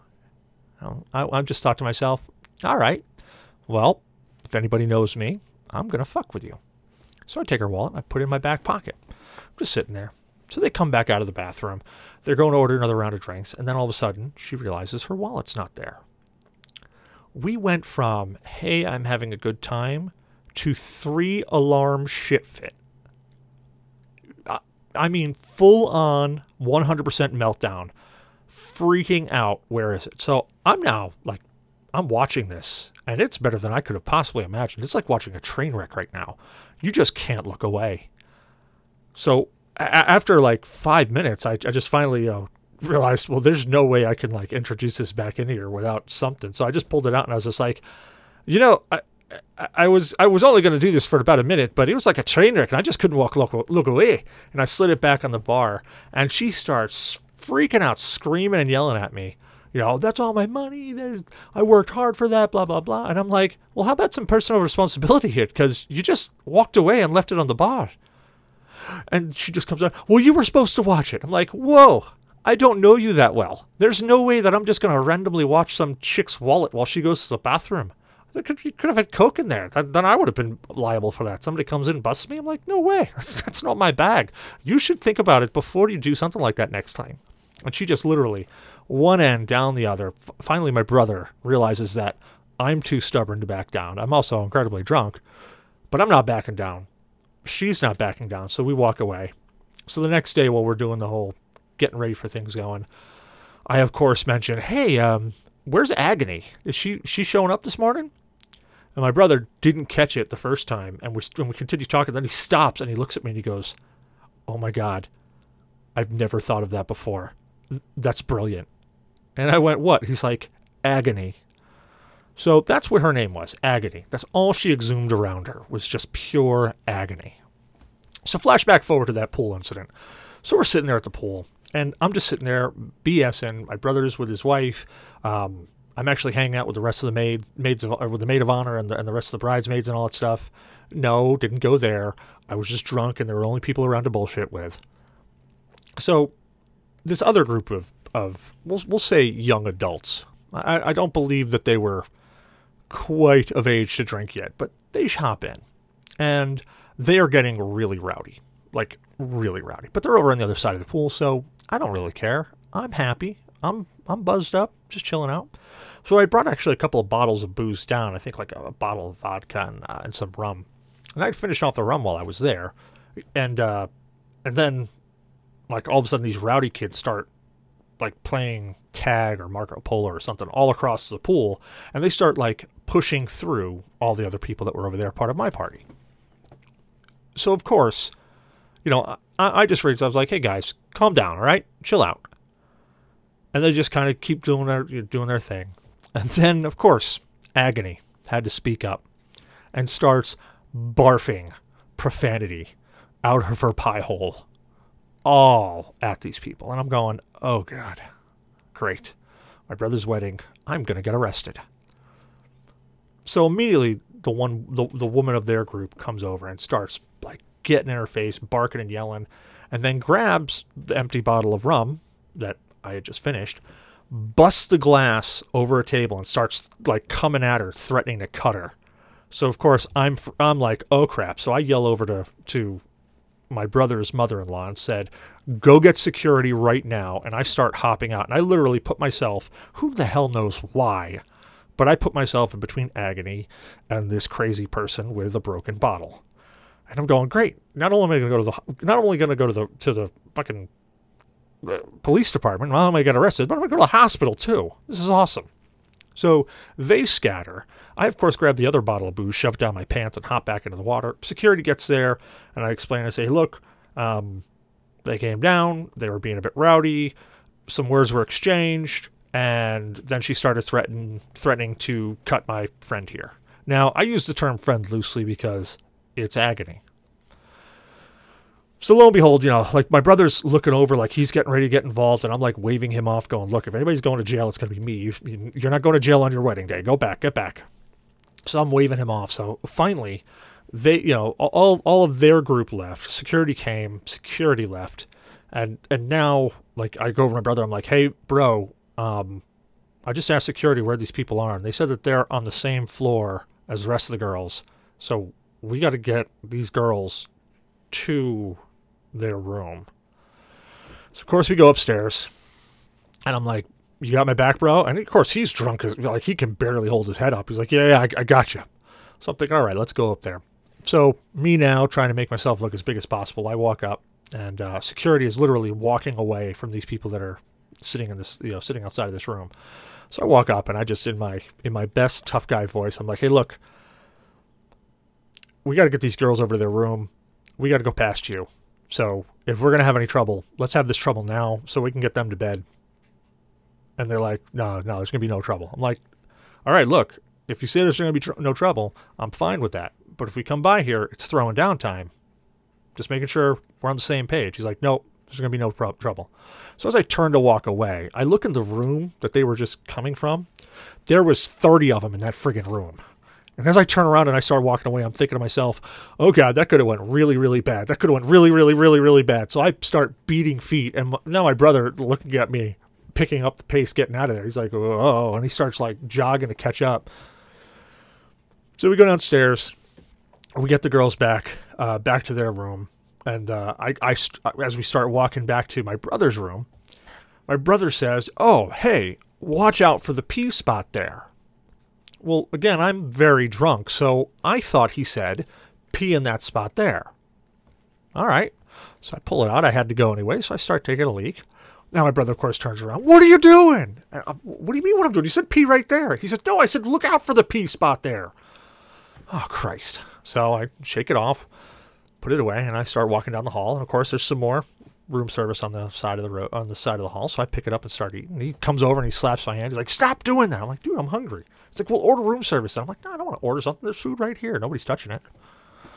So we go back up to his room, and then we go like we change out of out of uh, out of the wet clothes, and we go downstairs and we go over to uh, to the girls' room to just make sure everything's all right. You know, just do a last check. So we get there, all the booze is in their room now. So we walk in, and uh, I see the boxes of booze. I'm like, oh, nice. And as I walk in, you know, I see that they've got like apple juice, orange juice, all this other stuff over there. They're getting ready for the morning, uh, or for later that morning, I guess. So my brother, you know, we're all, my brother's very drunk, so am I. And Sylvester, the bride's father, walks in. He goes, doesn't say a word to anybody, just kind of like nods and waves. And he gets over to, to my brother and myself and he goes, We, we still drink. And my brother goes, What? And Sylvester then looks at me and goes, We still drink. And my brother looks at me and he goes, Bro, we still drink. And I went, Okay, bro. so I squat down in front of these boxes and I start shuffling through these bottles in this thing, trying to figure out something that we can drink that's not going to be just like knock us on our ass. So I start shuffling through these things like data in that one episode of Star Trek The Next Generation where it's just like fumbling through all these chips and putting them back in and engineering and like everybody's all high as a kite and they got some weird virus or whatever. And I'm start fumbling through these things. And as I go through, I pull out a bottle of butterscotch schnapps. And I'm like, no shit. This is where that went. So I set it aside going, my wife wants that. I have to get it to her. I'm starting to get into autopilot mode at this point in time, gents. So keep that in mind. So I finally open up and I see this bottle of gin. And I look and I go, yes. And I hand my brother the bottle of gin. And my brother looks at me and goes, oh, gin? And I go, bro, gin and juice. And he just looks at me like, I got three heads. And I point to the orange juice. And I said, dude, Snoop Dogg can't be wrong. And he looks and kind of gives a nod. So there we are. We're pouring uh, very heavy gin and juices. And there we are drinking gin and juice with Sylvester in the middle of a hotel room with a bunch of bridesmaids and everybody trying to get, get some sleep. And we're just pounding down more booze. So, end end the night, or hopefully ending the night. We go back up to my brother's uh, room, and I say, "Hey, bro, I love you. I'm gonna get out of here. I gotta get back to the hotel." Meanwhile, I don't even know what time it is. I think it's like two in the morning by now. Like, I gotta get to the hotel, so I'm gonna check you later. So I call down and I say, I ask, "Hey, can you guys grab me a cab because I gotta get out of here?" And they're like, "Yeah, sure. Where are you headed to?" And I spout off where I'm going to you know, 407, whatever, military highway. I, at this point in time, I'm so freaking drunk, I don't remember. Uh, but I spout something off to him, and then I go downstairs and I say, hey, bro, I'm to leave my shoes and socks here because I'd gotten them wet with the whole going in and out of the pool and all this other crap. So I just said, hey, I'm to leave those there. I'm just going straight to the hotel, man. I'll, I'll be fine. I'll, I'll grab those in the morning. He's like, yeah, yeah, yeah, that's fine. So I grab my belt, the bottle of butterscotch schnapps, my wallet, and uh, my phone, which was a Droid X, if that makes any any bearing on the story. And I got these things in my hand, and I go in the elevator, and I go down the elevator, and as the elevator door opens, it looks directly outside, and I see a cab stopped there. So I'm like, oh, great, my cab's here. And as I start stepping out of the elevator, the cab starts to pull away. So I freak out and I run through that lobby and I bust through those doors. And I'm like, hey, my cab, no, my cab. Ah. So then another cab pulls right up, and I look down at this cab just pulls right in front of me. Passenger side door sitting right, you know, like literally right in front of me. And a bunch of people start like climbing out of this thing, out of this, uh, out of the cab. And they've got cases of like Busch beer. And I'm like, ah, oh, man, you guys got beer? All I got is this, this bottle of butterscotch schnapps. And they're like, oh, you want some beers? I'm like, absolutely. So they give me like four, they just throw me like four beers. And I'm like, dude, thanks. So I lean down and I look into the cab and I'm like, hey, are you my cab? And the guy looks at me and says, hey, do you need a cab? I'm like, hey, I need a cab. He's like, then I'm your cab. I'm like, you're my cab? He's like, I'm your cab. I'm like, you're my cab. So I get in, front passenger seat. I don't get in the back. I, I sit right in the passenger seat. I sit down and I start, you know, I just start talking to this guy and I pop a beer and I start drinking it, not thinking anything of it. Much later, I found out that Virginia is an open open uh, container state, so you can you can do that. But I'm sitting there, I'm pounding these beers because I'm like, oh crap, I got to get rid of these before I get back to the hotel. So I'm pounding them as quick as I can.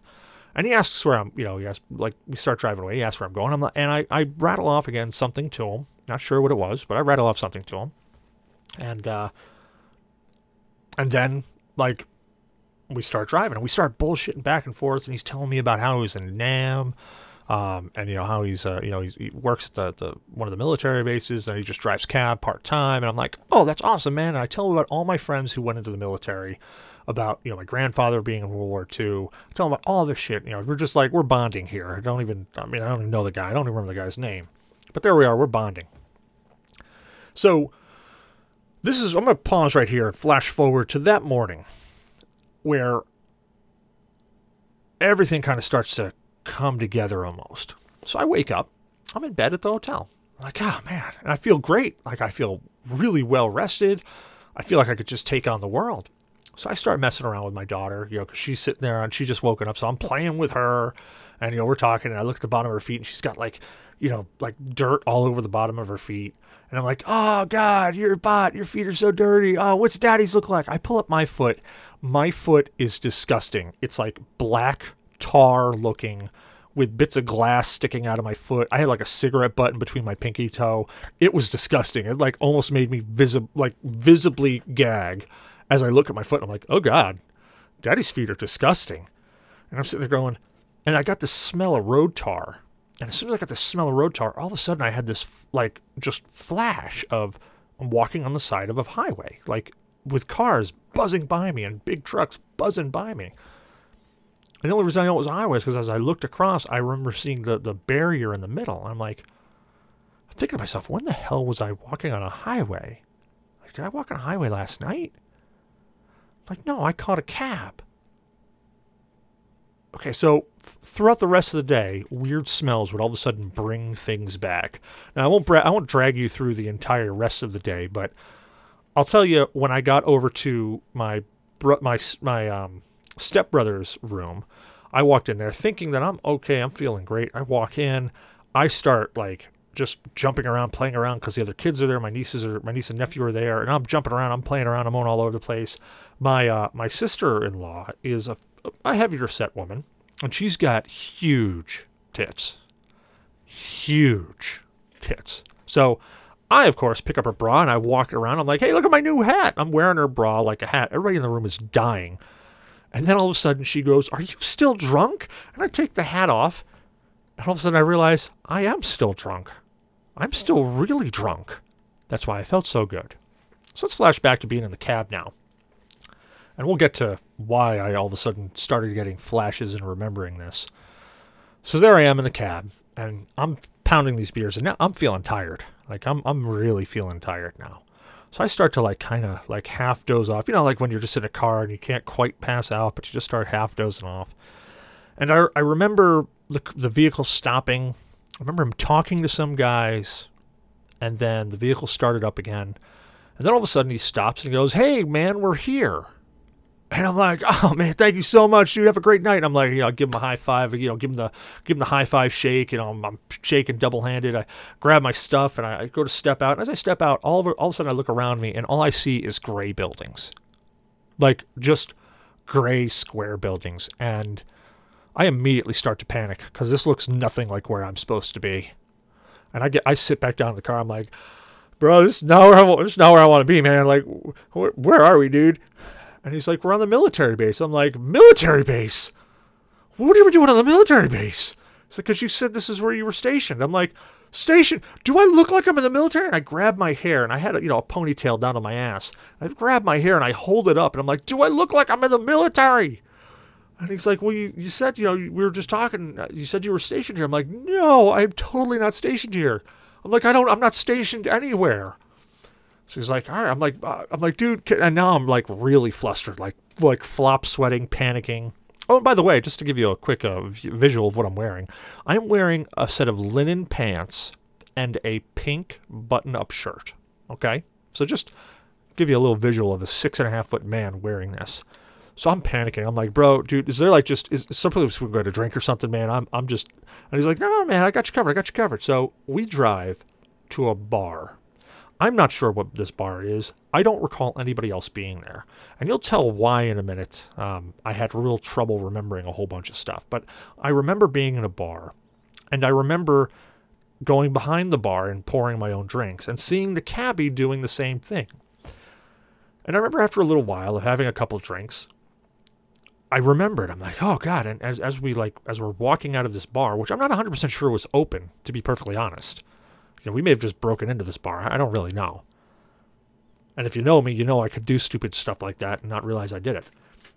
So we walk out, and as we're stepping outside, I'm like, dude, I remember where I'm supposed to go. And he's like, like hiccuping and stuff. He's like, hey, great, that's awesome, man. Like, cool. And I'm like, like 407 North Military Highway. Can you get me there? And he goes, no, no, man, I'm I'm drunk. I gotta I gotta sleep this off. So I'm like, what? How am I supposed to get back? So I look at my phone. My phone's dead. I'm like, dude, I don't even have my my phone's not even charged. I can't even like GPS my way out of here. He's like, oh, what, what kind of phone you got? And I said like a Droid X. He goes, oh, I got a charger for that right in front. Just go ahead and plug it in. He crawls into the back and passes out, and I crawl into the front, turn his car onto uh, uh, you know accessory, and I'm sitting there with my phone charging, and I'm going, I could just turn this thing on and start driving. like, no, no, don't be that guy. So at some point in time, in my infinite wisdom, I decided it would be a great idea to walk. Why not? I have a phone in my hand. I can GPS my way there. So I start walking back. All right. Um, not really sure why. I thought that was the best idea of where I was since I had no clue where I was. I just put in the address to the hotel and said walking. And for some reason, the time scale that it said seemed logical to me. So I started walking. Now, I think at some point in time I got a second cab.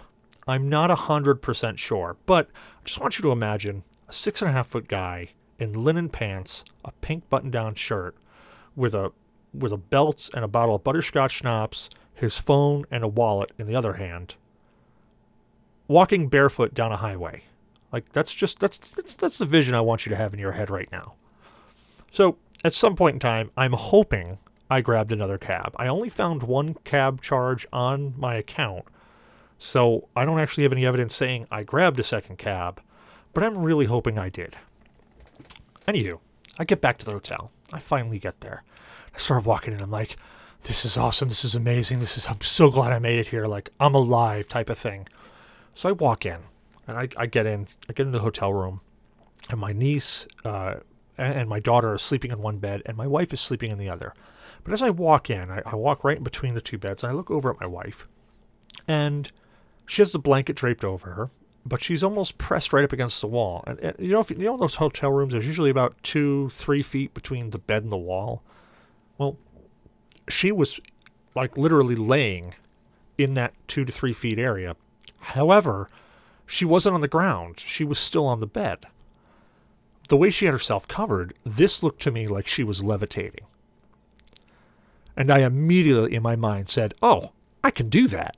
And I look forward, and I just fall forward. I just let her go, fully believing that I can levitate.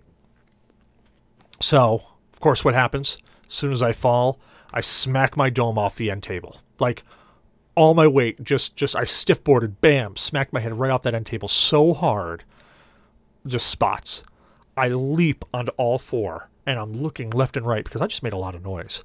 I'm looking left and right and I'm going, Did I wake anybody up? Did I wake anybody up? And I'm shifting my head back and forth looking to see if anybody's moving. And I'm like, I don't think I woke anybody up. And I'm shifting back and forth and I'm realizing as I'm shaking my head back and forth that I'm shaking my brain, which I just concussed off the off the skull a bunch. And I go, I think I got a concussion though. I roll into bed and I look and I see the clock had a bunch of fives on it. And I closed my eyes. And when I opened my eyes, all I remembered from that moment on was me opening my eyes. And then things started coming to me as the day progressed. And I'm trying to explain to people because they're all like, Where were you last night? When did you get in? I'm like, uh, I kind of remember a bunch of fives. You're like, You got at 555? I'm like, Maybe? I mean, I, I remember there was a bunch of fives. Maybe it was 455. And they're like, Well, at 255, you were still at the hotel because that's when your brother called over and said that you left. I'm like, Okay, all right yeah, well, that doesn't sound right, but okay. So throughout the entire day, I would smell like beer behind a uh, like we went down and got breakfast, and we walked by the bar, and I got that waft of old beer, that stale beer smell you get, and that immediately made me flash. I'm like, holy crap! I was in a bar last night. When was I in a bar? Why was I in a bar? And like all these different things just started kicking in and like giving me these little glimpses. And as the day went on, I started getting more and more glimpses of what actually happened. And I realized that nobody was ever going to believe this story if I told them. Like nobody in their right mind would because it. I, I'm telling it and I don't even believe it. So I try to like negotiate it down and say, oh, it was something I watched on TV that night that just got stuck in my head. Well, there was no TV on, so I, I can't do with that. And then I'm thinking, you know, maybe it's I saw the Hangover movie recently. No, because there's not a lot of stuff that happened. I mean, I didn't take a roofie. I just knocked myself cold. But yeah, that's the Virginia Beach story in its entirety. So, hollowed. There you go, man.